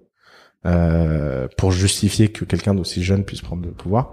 Et il était entouré d'une bande de jeunes, euh, Mécène, euh, Caligula, euh, tous, ces- tous ces gens-là, euh, ils sont en général avaient 19 ans, quoi. Et ces gens-là ont créé l'Empire romain. Ils ont créé la figure de l'empereur. Euh, euh, ils ont créé le mécénat. Ils ont Mm. créé euh, les arts. Après, bon, il y a des trucs un peu moins drôles avec eux, évidemment. L'é- L'époque veut ça, mais mais euh, mais ces gens-là me fascinent plus que je, je pense que le seul entrepreneur où où euh, où j'arrive à à vraiment me dire euh, forme de rôle modèle c'est Elon Musk parce qu'il est Pour la le- taille de ce qu'il fait. ouais et puis euh, le commitment personnel de ce qu'il fait Ouais. Le côté euh, sacrifice. non le côté euh, j'ai plus de pognon je mets tout mon pognon Ah ouais. sur Tesla ça, et, je, ouais, c'est, c'est, je pense que, je, pense- je pense que quand je vois comment mon banquier me traite avec le peu d'argent que j'ai, j'ose imaginer un mec comme Elon Musk comment comment il doit être entouré d'advisors qui veulent placer son argent sans risque. Puis quand il doit leur dire vous vendez tout parce qu'on va mettre 300 millions dans Tesla, puis euh, puis on va emprunter un peu d'argent parce qu'il y a pas assez. Tu vois, je pense que les gens rentrent chez eux, ils font des blagues sur lui, quoi. Hmm. Et, euh, et j'adore cette capacité à s'en foutre en fait, et de le faire quand même. Côté on risque tout encore. Ouais, exactement. Mm. Je- C'est- Mais du coup, quand t'es arrivé dans la, dans la Silicon Valley, est-ce que t'étais déjà imprégné de cette culture ou est-ce que tu t'es fait une grosse session de rattrapage, t'as lu mille bouquins, t'as rencontré tout le monde? Non, j'ai euh, j'ai euh, j'ai beaucoup beaucoup appris. C'est les trois ans qui m'ont le plus changé. D'accord. Euh, en fait, c'est un peu, c'est un peu comme si j'avais passé toute ma vie à chercher cette espèce de de volonté et de ne jamais y avoir trouvé écho et d'un seul coup d'être entouré de gens qui te jugent pas et te laissent pouvoir exprimer ça. T'as trouvé le bon endroit, quoi. Ouais. Maintenant, le- je suis pas un enfant de la vallée, Euh, au sens où la vallée c'est pas chez moi. Hmm. Ça ne sera jamais chez moi. Je serai jamais. Euh, j'aime, jamais je vivrai dans une maison à Palo Alto. Quoi. Je, mon, mon niveau de mon niveau de bonheur euh, décroîtrait trop vite. Quoi. Je, je- j'ai envie d'aller. J'aime aller. euh, j'aime ce côté euh, des villes historiques où tu vas dans un café. euh, tu manges dans des grands restaurants, euh, tu, euh, tu, tu, tu vas au théâtre, tu vas au cinéma. Ton horizon est un peu plus grand que Netflix, Hmm. euh, même si Netflix est génial. Euh, j'aime ça en fait. J'aime, euh, j'aime la culture. Ouais, il y a un côté un peu large. froid. Même moi, je suis resté même que six mois. Et, au bout de six mois, j'étais là, j'avais qu'une envie, c'était d'être à Paris, de un Mm. petit table avec mon petit café. Ouais. D'ailleurs, c'est pour ça que les Français ont toujours beaucoup beaucoup de mal à s'adapter dans la vallée. C'est parce qu'ils se rendent pas compte à quel point le poids culturel d'être européen ne s'oublie pas du jour au lendemain si on aimait ça. Donc c'est souvent, d'ailleurs, j'admire beaucoup moi hein, les entrepreneurs européens qui vont dans la vallée parce qu'il y a une forme d'abnégation. Alors soit ils étaient, euh, ils s'en foutaient. Et... Dans ce cas-là, bon, le, le- le switch est assez facile. Mais s'ils aimaient ça, ils aimaient la vie, c'est quand même, euh, quand même dans une société où il n'y a pas de, il y a pas beaucoup de, il y a pas beaucoup d'ubris culturel. quoi. Hmm. Là, on disait tout à l'heure, ça fait 4 ans de The Family. C'est comme, tu sais, on compte souvent les cycles en 5, 4, 5 ans sur des choses. Donc c'est un peu comme si c'était la fin d'un cycle. D'ailleurs, vous commencez à vous étendre en Europe. Ouais. Donc on peut considérer qu'il y a une sorte de nouveau ouais. cycle de The Family qui démarre. Euh, comment est-ce qu'on fait pour se, se réinventer? Et c'est marrant parce que j'en parlais encore avec Navo qui disait ne te lasse jamais de ce que tu dis parce que c'est pas toujours le même public. Ouais. Et toi, est-ce qu'il n'y a pas des moments où tu te lasses de ce que tu dis? Quand tu dis Ah, moi, euh, start-up, MVP, Ouais. etc. Moi, je dis jamais deux fois la même chose. Et quand je dis deux fois la même chose et que je radote, parce que je radote beaucoup, évidemment, c'est parce que je me souviens pas de l'avoir dit. donc, euh, donc, euh, non, nous, on a cette, euh, on a cette passion de l'avant-garde. euh, à tel point, euh, tu vois, par exemple, on a pris, euh, on s'est étendu à Berlin et, et Londres. Ça a pas marché. C'était catastrophique. Pourquoi? Parce que euh, dès que tu essaies de répliquer quelque chose de local ailleurs, bah tu t'arrives pas, tu comprends pas. Et Mm. puis ce qu'on a construit à Paris, c'était en étant à temps plein. Il faut quand même se rendre compte que pendant deux ans, qu'on était euh, rue du Petit Musc, euh, ici, Alice, rue du Petit Musc, euh, pardon, euh, rue de Poitou, Mm. à, à, à côté de dans le Marais. Euh, pendant deux ans, Alice et moi, on n'est pas sortis de l'appart. On est littéralement pas sortis de l'appart. Je- On n'a pas fait un seul voyage d'affaires, on n'a pas fait une seule conf, on n'a pas fait. Donc t'as as besoin d'une espèce d'énergie au début pour pour faire sortir de terre un mouvement en fait. Euh, tu peux pas faire ça en étant un tiers du temps à Londres, un tiers du temps à Berlin, un tiers du temps à Paris quoi. Donc euh, à Paris, ce qui se passe, c'est que les gens sont frustrés parce qu'ils se sentent euh, ils sentent que t'es plus là, t'es plus autant présent et ils se disent ah The Family c'est moins bien. Donc on a eu beaucoup de plaintes de nos, nos entrepreneurs. Alors après les gens ont une passion de la nostalgie, ils disent ah avant c'était Mhm. mieux, mais en fait c'est parce que tu t'en souviens Comme pas. Mais mais still, comme diraient les Américains, il y avait du vrai là-dedans. Et puis à Londres et Berlin, ils comprennent pas. Ils disent euh, ouais le mec il était sympa, on l'a vu deux jours, euh, après il disparaît deux semaines. Est-ce que c'est pas comme ce que tu disais sur les entrepreneurs qui doivent focus sur un projet? Est-ce qu'il faut pas du coup aller à faire Berlin comme des dingues pendant un an, faire Bah oui, mais dans ce cas-là, Paris cool. Ok. C'est ça le problème. c'est que maintenant t'as une legacy, t'as un truc. Et puis euh, récemment, euh, ça a cliqué quoi. On s'est dit, en fait, le problème, c'est qu'on est en train d'essayer de répliquer ce qu'il y avait à Paris, à Londres et à Berlin. Là où en fait, il faudrait plutôt se poser la question de à quoi ressemblerait The Family si c'était né à Londres, Paris et Berlin. Si en day one, on était dans ces trois villes, à quoi on ressemblerait?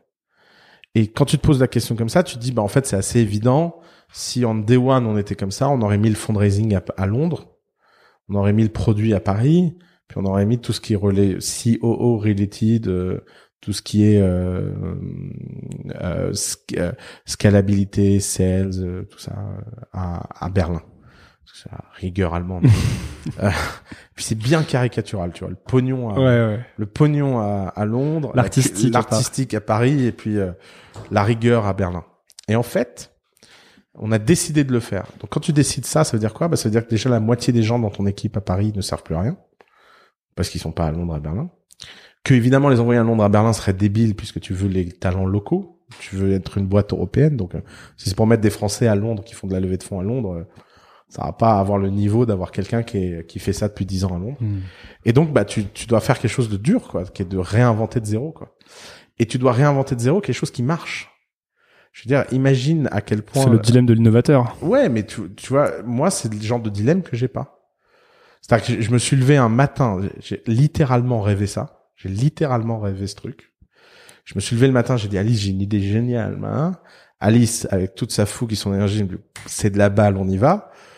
Et ben, on est venu, on a dit à l'équipe, voilà, on change tout là. Bon, bah, maintenant, on va parler avec chacun d'entre vous qui n'avait plus votre place, et puis, euh, puis avec chacun d'entre vous, on va trouver quelque chose à faire, quoi. Et puis, Mhm. euh, puis vous allez quitter The Family, vivre une vie ailleurs, et puis nous, on va vivre notre vie, quoi. Et c'était le moment de se séparer, quoi. Et c'est marrant parce que, parce que ça, les gens d'habitude le font pas. Donc c'est comme ça en fait que t'évites de te répéter. C'est Exactement. que c'est une sorte de destruction créatrice. Exactement. Si tu te réinventes, tu coupes au moment où et tu coupes avant qu'il soit trop tard. c'est- c'est- Exactement. En fait, c'est quand ça va bien qu'il faut couper. C'est quand ça va bien qu'il faut couper. Ok.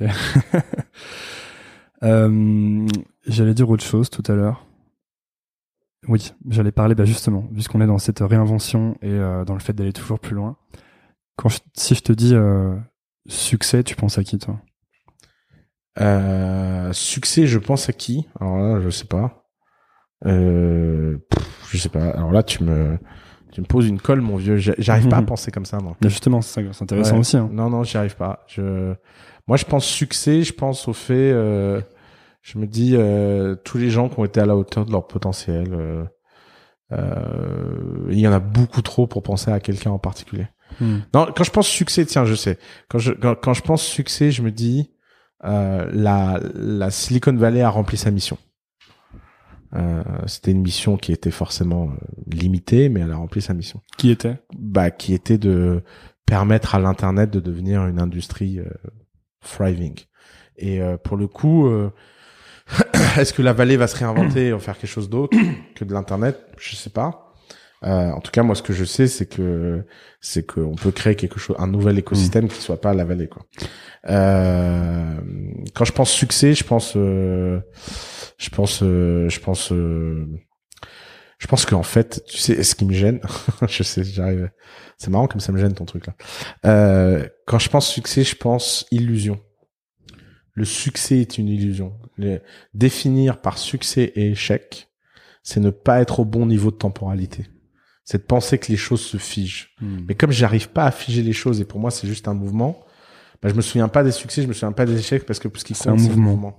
Et C'est une succession d'échecs et de succès. Exactement. Et, et- et en fait, succès, échec, c'est juste deux états euh, qui se portent en eux.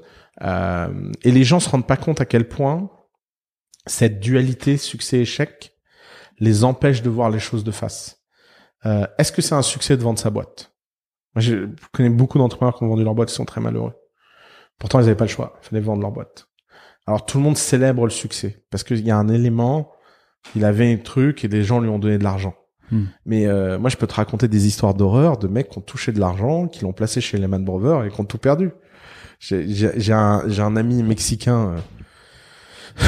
il a, il a fait fortune en 2008 en vendant son studio de jeux vidéo au Mexique. On lui a proposé de le racheter. euh, Il avait 23 ans. euh, Il a dit oui. euh. Alors, qu'est-ce qui s'est passé?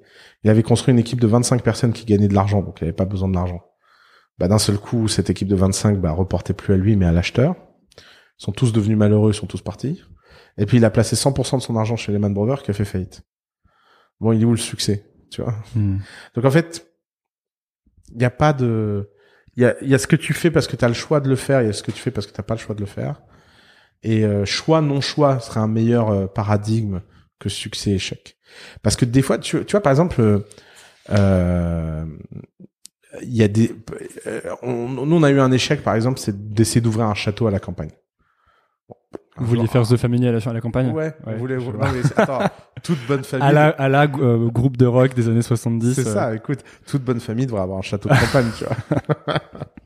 Alors un matin, on s'est levé, donc c'est du typique euh, Alice et Oussama. Euh, je dis Alice, tu sais, ce serait cool si on achetait un château. Ouais, trop cool, faisons ça. Et donc on a fait un site internet pour tester la demande. Et typique on a, de The euh, Family, quoi. on a eu euh, des centaines de mecs qui ont dit ouais, je suis prêt à payer pour aller au château. Je dis bah, t'as de la demande. Et donc on a commencé à prendre la voiture à l'époque avec un garçon qui s'appelait Nicolas Saillant. Puis on visitait des châteaux. Mais on a perdu un temps de folie à visiter des châteaux. On a visité des châteaux trop bien. On a on a bu des coups avec des châtelains. On, on s'est perdu en forêt avec la voiture parce que le GPS euh, nous disait d'aller à un endroit qui n'était pas le bon endroit. Et comme on est débile, au lieu de regarder autour de nous et voir que c'est pas une route, on, on s'est mis dans une dans une forêt. On était bloqué. On a eu le fou rire du siècle, et, etc. Et à la fin, on s'est rendu compte qu'il y avait aucun château dont le business model tournait, que en général les familles qui ont un château finissent toutes ruinées et que là rien que refaire une toiture, Mhm. c'est un- c'est des emmerdes. Et en fait, c'est pas c'est pas- c'est pas bon tout ça quoi. Mais c'est un succès ou un échec. On a passé des super moments, on a rencontré des gens incroyables, on a créé des, certaines des connexions à travers ce château sont devenues des connexions pour d'autres sujets The Family. Et les gens, tu vois, rétrospectivement, la dernière fois, je parlais avec un de nos actionnaires qui disait, euh, ouais, vous avez fait, vous avez fait peu d'erreurs, mais bon, vous avez quand même perdu beaucoup de temps avec cette histoire de château. Ah non. Tu sais jamais, en fait, ce que ça va créer ensuite. Non, tu sais pas. Hmm. Tu fais des choses, ils ont des retours sur investissement plus ou moins élevés, mais au fond, euh, tu peux pas, tu peux pas t'enlever le fait de t'être amusé, quoi. Hmm. Tu- Et je préfère, tu Il faut s'amuser, quoi. Ouais, à, à l'inverse, on a eu des vrais succès financiers sur certains sujets qui, moi, euh, pff, nous ont rien appris, quoi. Tu vois, je veux dire, euh, je sais pas, par exemple, on a vendu euh, Capitaine Train. Super transaction, machin. C'est génial pour Jean-Daniel Guillot, il est très content. Il fait un projet beaucoup plus ambitieux maintenant que Capitaine Train. Euh, euh, les acquéreurs sont contents, machin. Mais qu'est-ce qu'on a appris dans ce process? Rien. Je veux dire, maintenant on a une street cred, genre ouais, on a vendu une boîte à neuf chiffres. euh, euh, tu vois, à chaque fois que je rencontre des investisseurs anglo-saxons, les mecs ils ne retiennent que ça, quoi. Ah ouais, machin. Mais je sais que ouais, c'est Jean Daniel qui a fait le boulot, c'est euh, Martin Mignot qui a fait la négo, c'est, euh, enfin tu vois, c'est, Mm. c'est- eux ils ont appris des trucs dans ce process, pas nous. On avait euh, 1% de la boîte. euh, tu vois, on ne comptait pas là-dedans. Et c'est très bien. Je suis pas en train de, c'est pas, c'est pas une plainte, hein, mais, mais pourtant de l'extérieur, les gens retiendront comme succès et milestone de The Family le fait d'avoir vendu Captain Train, Hmm. pas le château, tu vois. Pourtant, le château était très très intéressant. Comment tu fais pour euh, pour pour évaluer ta progression et puis pour continuer à apprendre? Tu me dis que t'as envie, t'as besoin d'apprendre tout le temps. Alors T'as des mécanismes en place ou... ouais, euh, moi j'ai j'ai deux règles euh, que j'essaie d'appliquer. La règle numéro un, c'est qu'il faut jamais, jamais, jamais, sous aucun prétexte, s'évaluer soi-même. Parce que quand tu t'évalues toi-même, tu compares ton intérieur à l'extérieur des autres. Hmm. Et c'est impossible comme élément de comparaison. Donc euh, ça n'apporte que du, que de l'angoisse, que du déplaisir. Parce que soit tu te sens meilleur que l'extérieur des autres et tu deviens arrogant, soit tu te sens moins bien et tu finis dépressif. Donc ne jamais, jamais s'auto-évaluer. D'ailleurs, un, Bah, C'est dur parce que c'est ce qu'on fait à longueur de journée. Quand je même. sais, mais ça c'est c'est une discipline qu'il faut avoir. Et ça, tu Toi, sais- quand tu te surprends à t'évaluer, tu t'arrêtes? Ah ouais, ouais, ouais. Mais vraiment, il faut il- là, faut être très bouddhiste. Il faut s'enlever toute euh, toute envie là-dessus. Mais et alors ça, je l'ai appris cette règle avec une amie euh, qui était euh, une virtuose, très très grande musicienne. Euh, et un jour, euh, j'étais avec elle et elle me présente un mec qui est son prof de musique. Puis, alors, elle est un peu con, tu vois, euh, comme tu peux l'être quand t'es petit. Tu dis mais je comprends pas. euh, mais t'es pas, t'es- vous êtes virtuose vous aussi? Elle me dit ah non, moi je joue beaucoup moins bien qu'elle. Mais euh, pourquoi, vous, pourquoi vous êtes son prof alors? Et elle m'a expliqué, elle m'a dit tu sais Oussama, il faut jamais quand t'es musicien t'évaluer toi-même parce que tu ne t'entends jamais aussi bien que quelqu'un d'extérieur.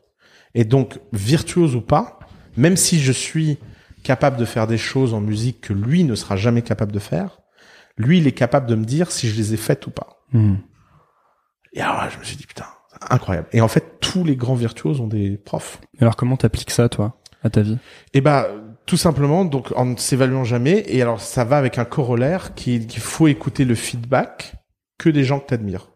Donc, faut en avoir peu. J'ai trois, quatre personnes que j'admire euh, infiniment, qui sont très dures, qui que j'ai que que j'entretiens et que je choisis pour ça, et que j'utilise comme thermomètre.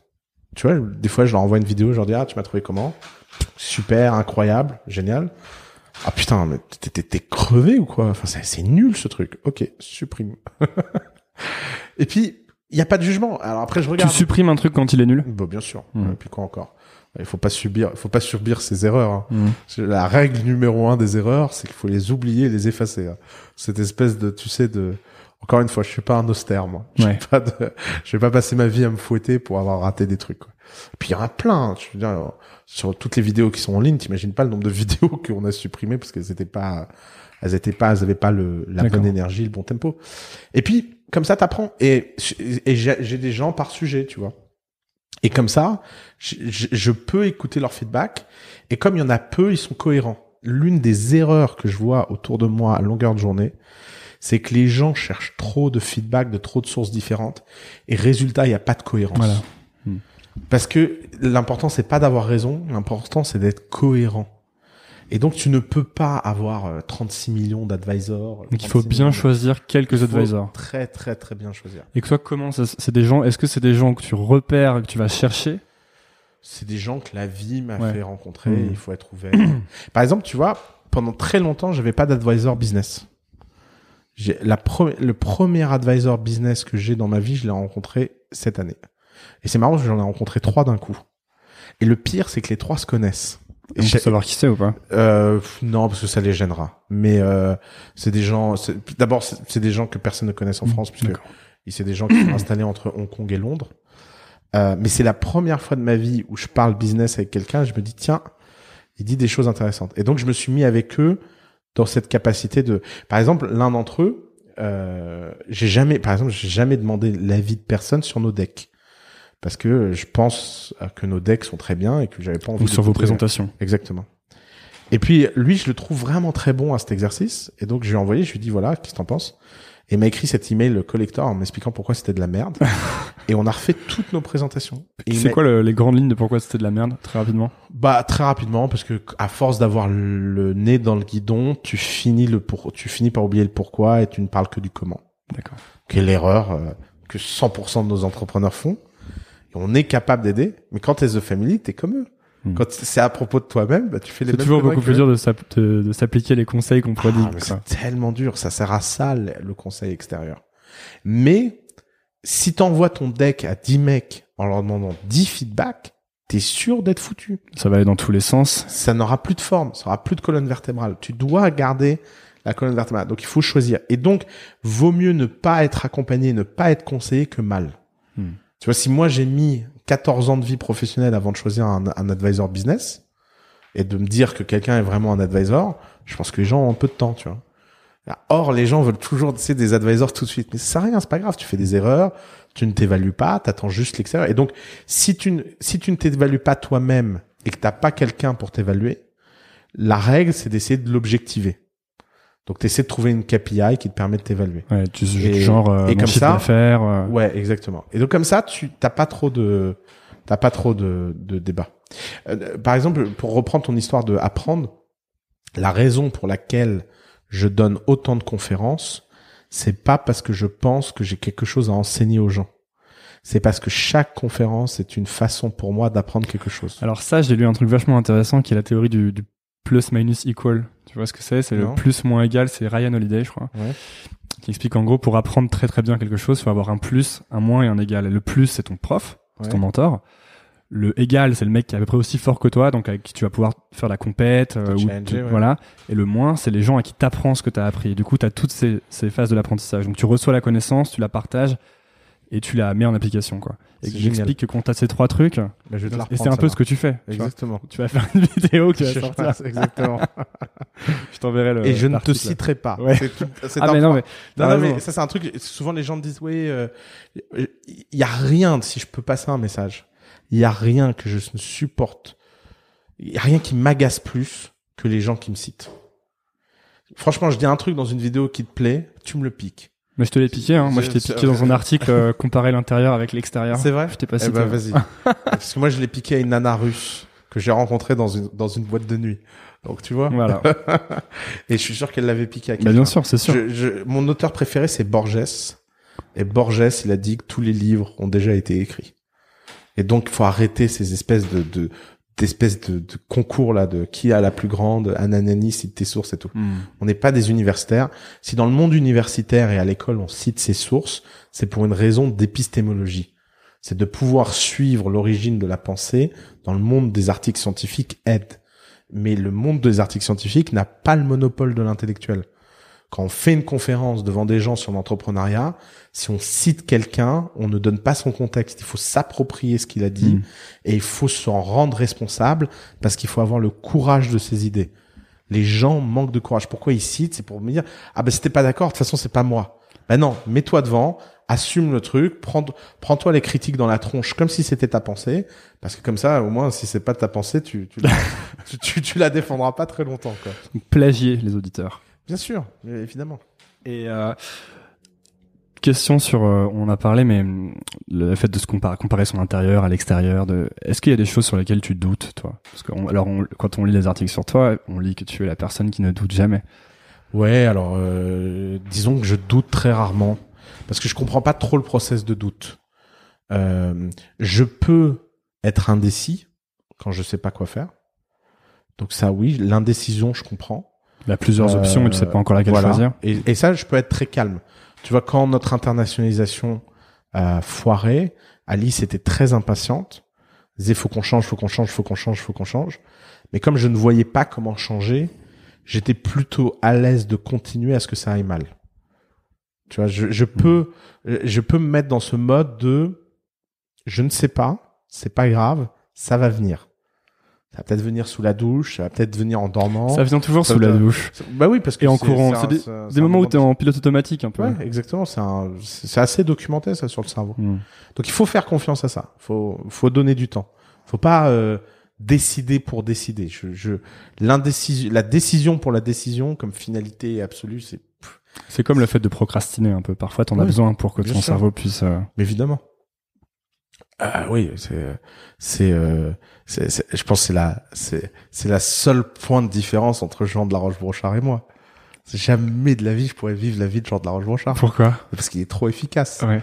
Je veux dire, C'est une il machine. C'est une machine, tu vois. Je, moi, je suis, je- je- de ce point de vue-là, je suis son némésis, tu vois. Je, jamais de la vie. euh, et Dieu sait que j'admire. Je, Ouais. je, je, tu T'essayes vois, de tendre vers ça ou t'acceptes Oh, que t'es pas tout. comme ça? Surtout pas. Il ne faut jamais aller contre sa nature. Jamais. J'aime, j'ai- tu sais, il y a cette expression sortir de sa zone de confort. Mhm. Je déteste cette expression. C'est une expression qui est dite par des gens qui ne savent pas ce que ça veut dire. Il faut étendre sa zone de confort. Il faut toujours s'améliorer. Il faut toujours être meilleur. Euh, tu vois, par exemple, moi, je, je me dis, euh, l'année dernière, j'ai lu euh, 30 bouquins. Cette année, je vais en lire 60. Ça, oui. Mais vouloir être quelque chose que tu n'es pas, ça sert à rien. Jean, Par exemple, aller faire du stand-up pour être plus à l'aise. euh, Ouais, exactement, bien sûr. Mais tu vois, Jean, c'est quelqu'un euh, qui qui ne sort pas de sa zone de confort, qui étend sa zone de confort. Mm. Ça a toujours été quelqu'un qui utilise la structure pour être efficace, et il n'a fait qu'améliorer au fil des années cette réalité. Mais résultat, ce que Jean est capable de faire, moi j'en suis incapable. Bah, euh, Jean, il est capable de regarder euh, 200 decks. Moi déjà, quand j'en lis un deck, je me sens épuisé. Je me dis putain mon dieu, qu'est-ce qui s'est passé? Euh, Par contre, à l'inverse, euh, je pense que j'ai une créativité euh, euh, sur le sur sur ce que les choses peuvent être que Jean n'aura jamais. Hmm. Euh, et c'est et c'est pour ça qu'on c'est pour ça qu'on travaille ensemble avec une telle euh, telle harmonie, tu vois. Toi, tu, toi, tu réponds pas à tous les emails. Moi, je réponds pas à tous les emails. Non. Je, je, je suis partisan de l'inbox zéro parce que pour moi, inbox zéro, c'est tout ce que j'ai pas répondu dans les 24 heures, j'archive. C'est pas Jeff Bezos qui dit soit je te réponds dans les 5 minutes, soit je te réponds jamais. Je l'ai pris cette règle. Ouais. J'aime beaucoup cette règle. Hmm. Donc non, tu doutes pas Non. trop quoi. Non, je doute pas. Je j'ai pas. Tu t'es jamais, est-ce que t'as, est-ce que t'as déjà douté, t'as jamais vraiment été salarié? Non. À un moment, jamais. t'as bossé pour un fonds, mais je sais pas si. Je sais jamais salarié. Est-ce que tu t'es déjà dit euh, merde, ça se trouve, euh, enfin, est-ce que ça, a- ça a déjà créé une, une incertitude chez toi de qu'est-ce que je vaux dans le monde professionnel, dans les boîtes euh Non, parce que de toute façon, je sais que je vaux rien. Alors là, euh, le jour où moi je serai salarié, je plains les mecs, quoi. Mais, mais d'ailleurs, je m'embaucherai pas moi-même. Hmm. Enfin, souvent j'y pense, je me dis, mais si tu veux, tu- c'est- un jour, je suis tombé sur un mec qui me ressemblait à un jeune garçon. J'ai- Vraiment, j'ai eu cette sensation de me voir quand j'avais 19 ans. Il me dit, je sais pas quel boulot faire. Je lui dis, oublie, oublie. c'est pas grave, mon pote, mais oublie. Ne joue, ne jamais, jamais jouer avec les règles des autres. C'est pas grave, tu vois. euh, euh, je, ne- je ne sais pas faire. Et, et c'est et, et pour le coup, c'est pas important. C'est pas euh, heureusement qu'on est tous pas pareils. Hmm. Et euh, et il y a cette espèce de, il y a ce vieux conte de philosophie que j'aime beaucoup, euh, où euh, où c'est un type qui explique une une une, euh, une leçon à un garçon. Où le garçon perd une partie de cartes, il dit parce que j'avais pas les bonnes cartes. Et puis lui, il, il triche dans le jeu pour lui donner toutes les bonnes cartes et l'écrase quand même. Et il dit bah alors t'as perdu, mais t'avais quand même pourtant toutes les meilleures cartes. Il dit oui mais j'avais pas la meilleure stratégie. Alors, il dit mais tu vois le problème c'est que la meilleure stratégie c'est de jouer avec les cartes que t'as, pas les cartes que t'aurais pu avoir. Et, et ça j'y crois à fond. Je je n'ai jamais essayé de jouer avec les cartes que j'avais pas. Je je connais mon jeu, je suis très à l'aise avec mon jeu, euh, je suis très heureux avec mon jeu et j'ai pas envie d'en sortir quoi. En fait, c'est cette, euh, je sais pas comment on dit en français, self-awareness. euh, Ouais. C'est ça qu'il faudrait développer euh, Bien sûr. le plus, le plus rapidement Mais- mais possible, disons. L'école fait un très mauvais travail là-dessus pour la simple raison que l'école a des modèles de réussite qui sont incroyablement débiles. Il y a réussir et pas réussir. Euh, euh, récemment, il m'est arrivé une histoire que j'adore. Euh, j'ai tellement voyagé cette année que euh, et en plus euh, on voyage en classe éco, tu vois, donc c'est l'enfer, surtout quand tu fais mon poids et mon gabarit, quoi. Et en fait, à force, j'ai gagné tellement de miles que je passé Platinum. Et Air France, le jour où je suis passé Platinum, je revenais de Hong Kong. Euh, et ils m'ont dit, euh, écoutez, la première classe est vide, on vous upgrade en première classe. Je n'avais jamais été en première classe de ma vie. Et là, j'arrive dans, dans ce truc incroyable où t'as un lit, euh, une espèce de petite table comme au resto, machin. Et je me tourne autour du, à côté du mec à côté de moi. Et je lui dis, euh, vous faites quoi dans la vie? Un peu en me disant, euh, ce mec est en première classe, tu vois, ça doit être forcément une histoire marrante. Quoi. Et le mec me dit, je suis boulanger.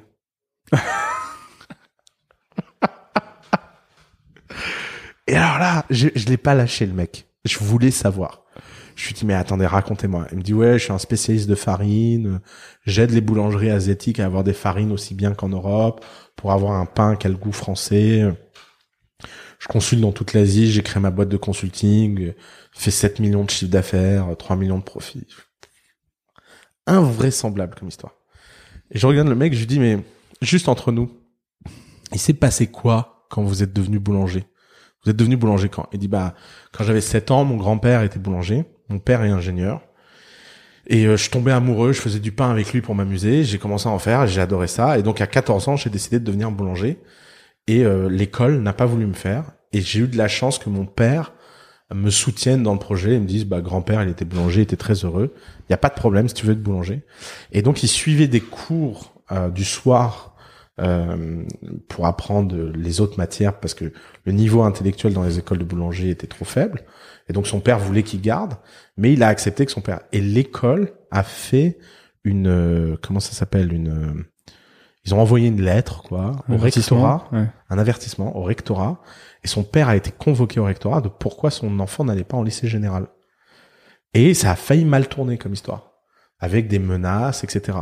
Bah tu vois, tant que l'école sera comme ça, où il y a une définition. Tu préfères quoi Être boulanger millionnaire ou avoir fait une fac de sociaux où t'es même pas capable d'aligner trois mots et de pas avoir de, de boulot après parce que t'as jamais été fait pour ça? Hmm. Et ça, c'est parce qu'on a des définitions hyper bizarres de ce que veut dire réussir ou pas réussir. Et si on arrivait vraiment à profondément changer ça dans l'école, je pense que l'école aurait un grand gap de transformation grâce à ça. C'est c'est vraiment un élément euh, un élément hyper hyper important de qu'est-ce qui est prestigieux, qu'est-ce qui l'est pas. Ce qui devrait être prestigieux, c'est d'être le meilleur, quel que soit le domaine. Si on avait ce genre de mentalité, on était capable de célébrer l'excellence. Ok, tu veux être boulanger, pas de problème. Tu vas juste être le meilleur boulanger. Tu veux être, euh, je sais pas quoi, et tu vas tendre vers cette excellence, quel que soit le domaine. Et là, les, je pense que les gens seraient beaucoup plus heureux Hmm. parce qu'ils auraient pas- une mesure plus claire de ce que c'est que la réussite. Exactement. Et il la définirait en interne et pas en externe. quoi. Mais du coup, est-ce qu'il n'y a pas aussi toute la partie qui est nulle? Non, parce qu'en fait, ce qui se passe, c'est que si les gens avaient ce genre de logique-là, tout le monde trouverait sa place. Parce que si tout le monde essaie d'être le meilleur, évidemment, logiquement, tout le monde y trouvera une forme d'excellence. Euh, je ne suis pas le meilleur euh, à faire ce que je fais, mais le fait d'être toujours meilleur tous les jours fait que j'ai ma place parmi les autres. Parce qu'à à un moment donné, les classements s'effacent, il n'y a plus vraiment de classement. Puis on serait obligé aussi de savoir euh, quelles sont ses forces et de jouer que là-dessus. Exactement. Plutôt que de passer son temps à essayer de, De gérer ses faiblesses. la chèvre et le fou, comme on dit. Ouais.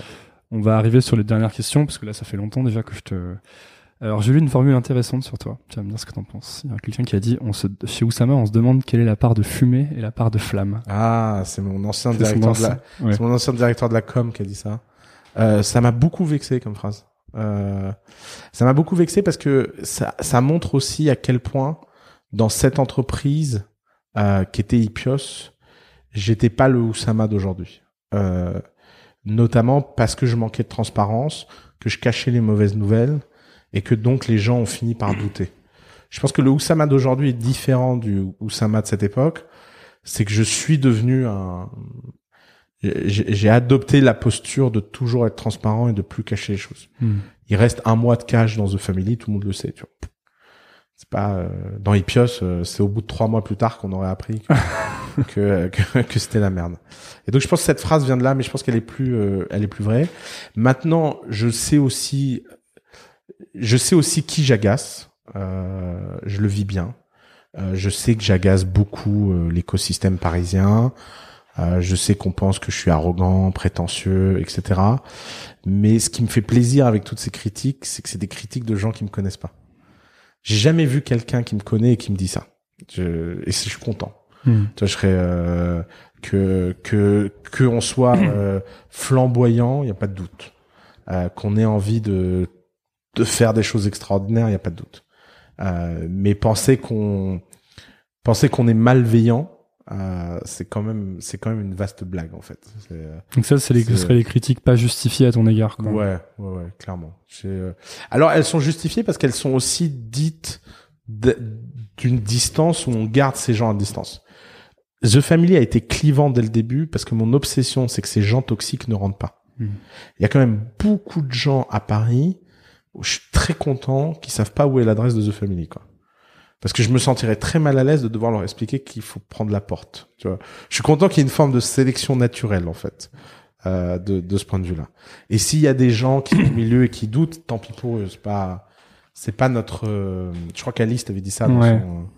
c'est hyper important. C'est hyper important. Mais euh, je crois que c'est pour même, on en revient à ce que tu sais, le truc d'Ice Cube, si c'est pas fort, c'est faible. Ouais. Est-ce que pour créer un truc vraiment solide, il faut absolument exclure. Ah tu te définis peut-être même plus parce que t'exclus que parce que t'inclus. Évidemment, évidemment. Faut fermer les portes, quoi. Faut fermer les portes. Mm. Faut pas hésiter à fermer les portes. Pour finir sur ces histoires de critiques, c'est quoi selon toi ton, ton gros, ton plus gros défaut alors? Ah, mon plus gros défaut, les, les questions de- d'entretien d'embauche. Ouais. Euh, Là, on arrive sur les questions d'entretien d'embauche. Euh, non, mais vraiment parce que Non, non, là, mais tu m'as dit arrogant, etc. Mais ça, c'est Ouais. des. Non, non, je pense que je pense que j'ai j'ai trois défauts. Euh, tu vois, tu l'as préparé. T'as déjà les, les trois bullet points. Ouais, ouais, non, non, mais, non, mais parce que j'y pense souvent à quels sont mes défauts et, et comment essayer de les gérer.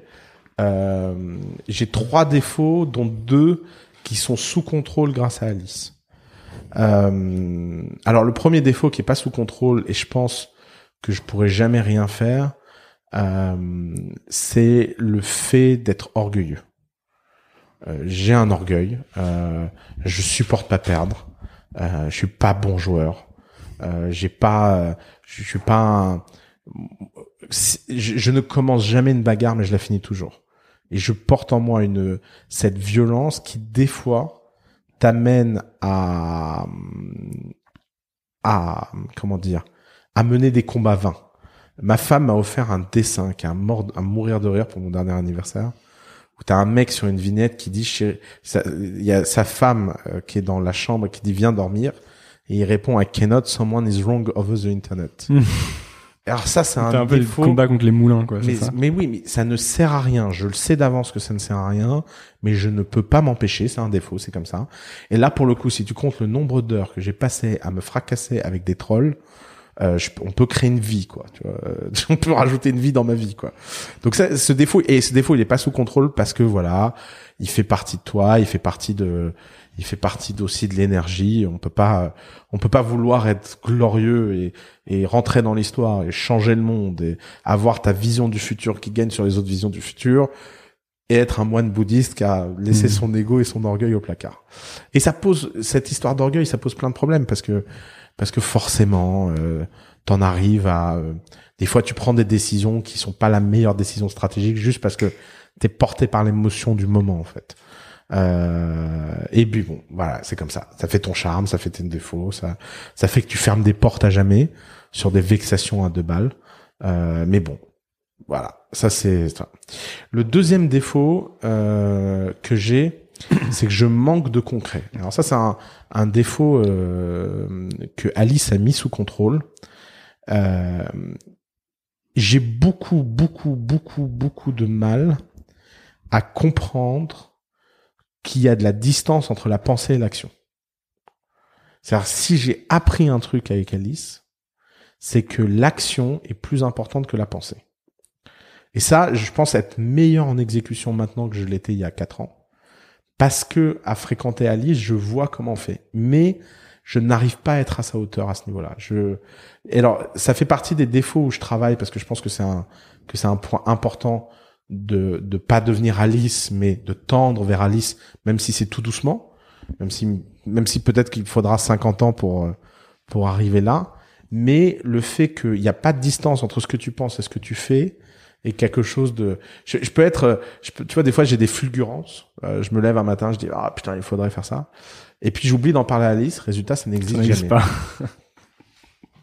mais ça c'est c'est vraiment gênant quoi. C'est euh, après euh, voilà euh, côté rêveur euh, tu vois tu peux pas être euh, tu peux pas être dans le monde des idées Mhm. et être dans le monde forcément quelque part tu payes le prix quoi. Et ça je suis hyper heureux d'être euh, d'être avec Alice.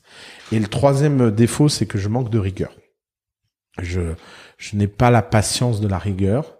Euh, et ça pour le coup avoir Colin à tes côtés c'est un bonheur. Ah mais c'est incroyable. C'est euh, tout ce que j'écris passe par la moulinette Colin et il y a un il y a un côté euh, il voit tu, tu vois moi, moi je vais écrire un, par exemple la tribune Macron que j'avais écrit pour Mhm. l'élection Macron j'ai écrit en 15 minutes d'un trait comme ça. Et puis euh, Dieu merci que je l'ai envoyé à Colin quoi. Euh, les trucs qu'il a corrigés. Faudrait publier la, la avant après pour que les gens truc. Il, il a ni changé la forme ni le style mais il m'a il y avait des sottises dedans mais des sottises que je pense même pas en plus. Tu vois, c'est juste que parce que t'es dans le mouvement, parce que tu penses vite, parce que t'es pas clair, ah, tu t'en tires Mhm. et puis euh, et puis ah, ça y est, c'est fait quoi. Et donc le manque de rigueur est euh, est très gênant. J'ai la chance d'en avoir deux sur trois qui sont sous contrôle par mes associés. Et donc, qu'est-ce que tu ferais euh, si t'avais pas peur? Si j'avais pas? Peur. deux, C'est de la question Facebook qui pose aux entretiens. Ils disent aux gens, qu'est-ce que tu ferais si t'avais pas peur? Ah bah alors là j'ai peur de rien donc euh... bah non bah rien de plus. en Rien. fait. Non. Et dernière question, Mhm. c'est la, la question bonus. Qu'est-ce que tu dirais à, à Oussama à 19 ans, disons? Ah putain, alors celle-là, je, je, ça je sais pas. hein. Euh... J'aurais tellement envie de lui épargner les conneries que j'ai fait, mais est-ce que je serais celui que je suis si je les avais pas faites? Alors là, euh, J'aimerais pas pour parler, au- j'aimerais pas ne, j'aimerais ne pas, je n'aimerais pas avoir le pouvoir de parler au Oussama de 19 ans. Parce que, parce que forcément l'orgueil était fois 1000. Forcément j'avais un ballon à la place de la tête. Euh, forcément il a fallu que je me prenne tout ce que je me suis pris pour, euh, pour que ça dégonfle. Mais, est-ce que tu peux souhaiter à quelqu'un de prendre ça dans la tronche, quoi, vois? C'est pas, euh, donc, je non non en fait je, si je lui dirais rien j'essaierais de me cacher pour pas qu'il me voie quoi Comme dans Retour le futur. ouais exactement faut, faut surtout pas euh, Faut pas voir la photo de The Family qui disparaît sur ouais. le Polaroid. non j'aimerais je préférerais par je préférerais euh, je préférerais pouvoir euh, euh, comment dire? Je, je préférais pouvoir parler à des gens qui n'existent plus que parler à moi euh, Tu parlerais à qui? Tellement de gens. Tellement de gens. C'est ça qui est incroyable dans l'écriture. C'est que l'écriture, peux- c'est l'accès, c'est de pouvoir. Voilà, quand je lis tous ces livres, j'ai l'impression de parler avec les morts. Machiavel, dans ses euh, mémoires, raconte que Machiavel, après un coup d'état politique raté, a été exilé à la campagne. Et donc, il avait des habits de gueux à la campagne, euh, pleine de boue, etc. Et tous les soirs, il lisait Tite-Live. Et, euh, et euh, en lisant Tite-Live, il allait se changer et mettait ses plus beaux habits d'apparat avant d'ouvrir le livre parce qu'il ne voulait pas apparaître devant Tite-Live dégueulasse. et euh, je fais la même chose. Je, je, par exemple, des fois quand je lis, je, par exemple, des fois je suis tout seul, je mange et je lis. euh, Puis je- assez bizarrement, j'installe une deuxième assiette.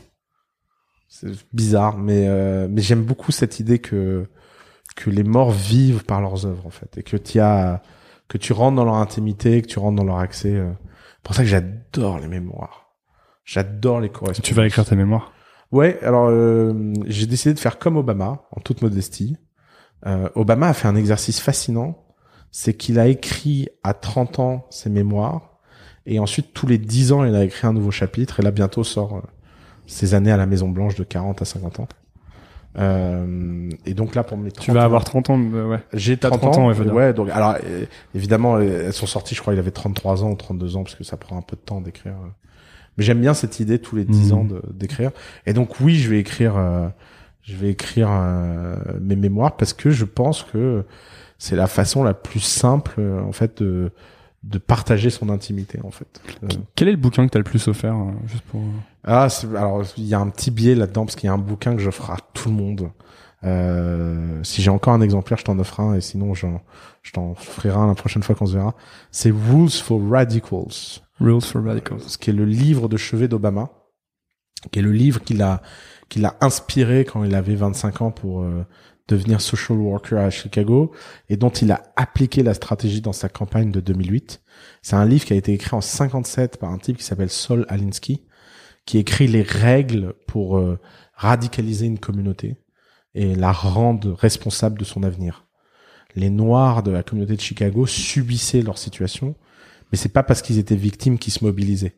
Pour que des victimes se mobilisent, elles ont besoin d'abord de, de se radicaliser. Alors, m'appelant Oussama, c'est toujours très gênant d'utiliser ce mot radicalisation. Chaque fois, la CIA l'entend et se dit, putain, il nous fait chier, lui. Euh, donc, évidemment, la radicalisation chez moi a un, un aspect très bienveillant. C'est pas, c'est pas, c'est pas c'est pas une histoire de transformer les gens en islamistes, quoi.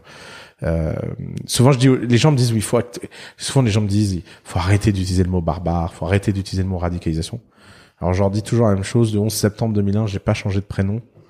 Je vais, je vais pas laisser qui que ce soit m'empêcher d'utiliser des mots Hmm. qui n'appartiennent à personne. Eh ben, merci beaucoup, Plaisir. Oussama. Euh, où est-ce qu'on envoie les gens qui écoutent euh, s'ils veulent te trouver? Ah bah euh, en ligne euh, sur Facebook euh, ou samadthefamily.co euh, pour mon email. donc voilà. Ok, merci beaucoup. Merci. Merci d'avoir écouté. Si ça vous a plu, pensez à vous abonner sur iTunes ou Apple Podcast en cherchant Nouvelle École. C'est la première étape. Ensuite, vous pouvez encore plus m'aider en donnant une note au podcast, 5 étoiles de préférence. Ça se passe dans la section avis de iTunes ou de l'application podcast et ça aide beaucoup Nouvelle École. Vous êtes de plus en plus nombreux à suivre et ça me permet d'améliorer sans cesse le podcast. Merci à tous. Nouvelle école, c'est tous les lundis, sans faute, à 17h. À la semaine prochaine.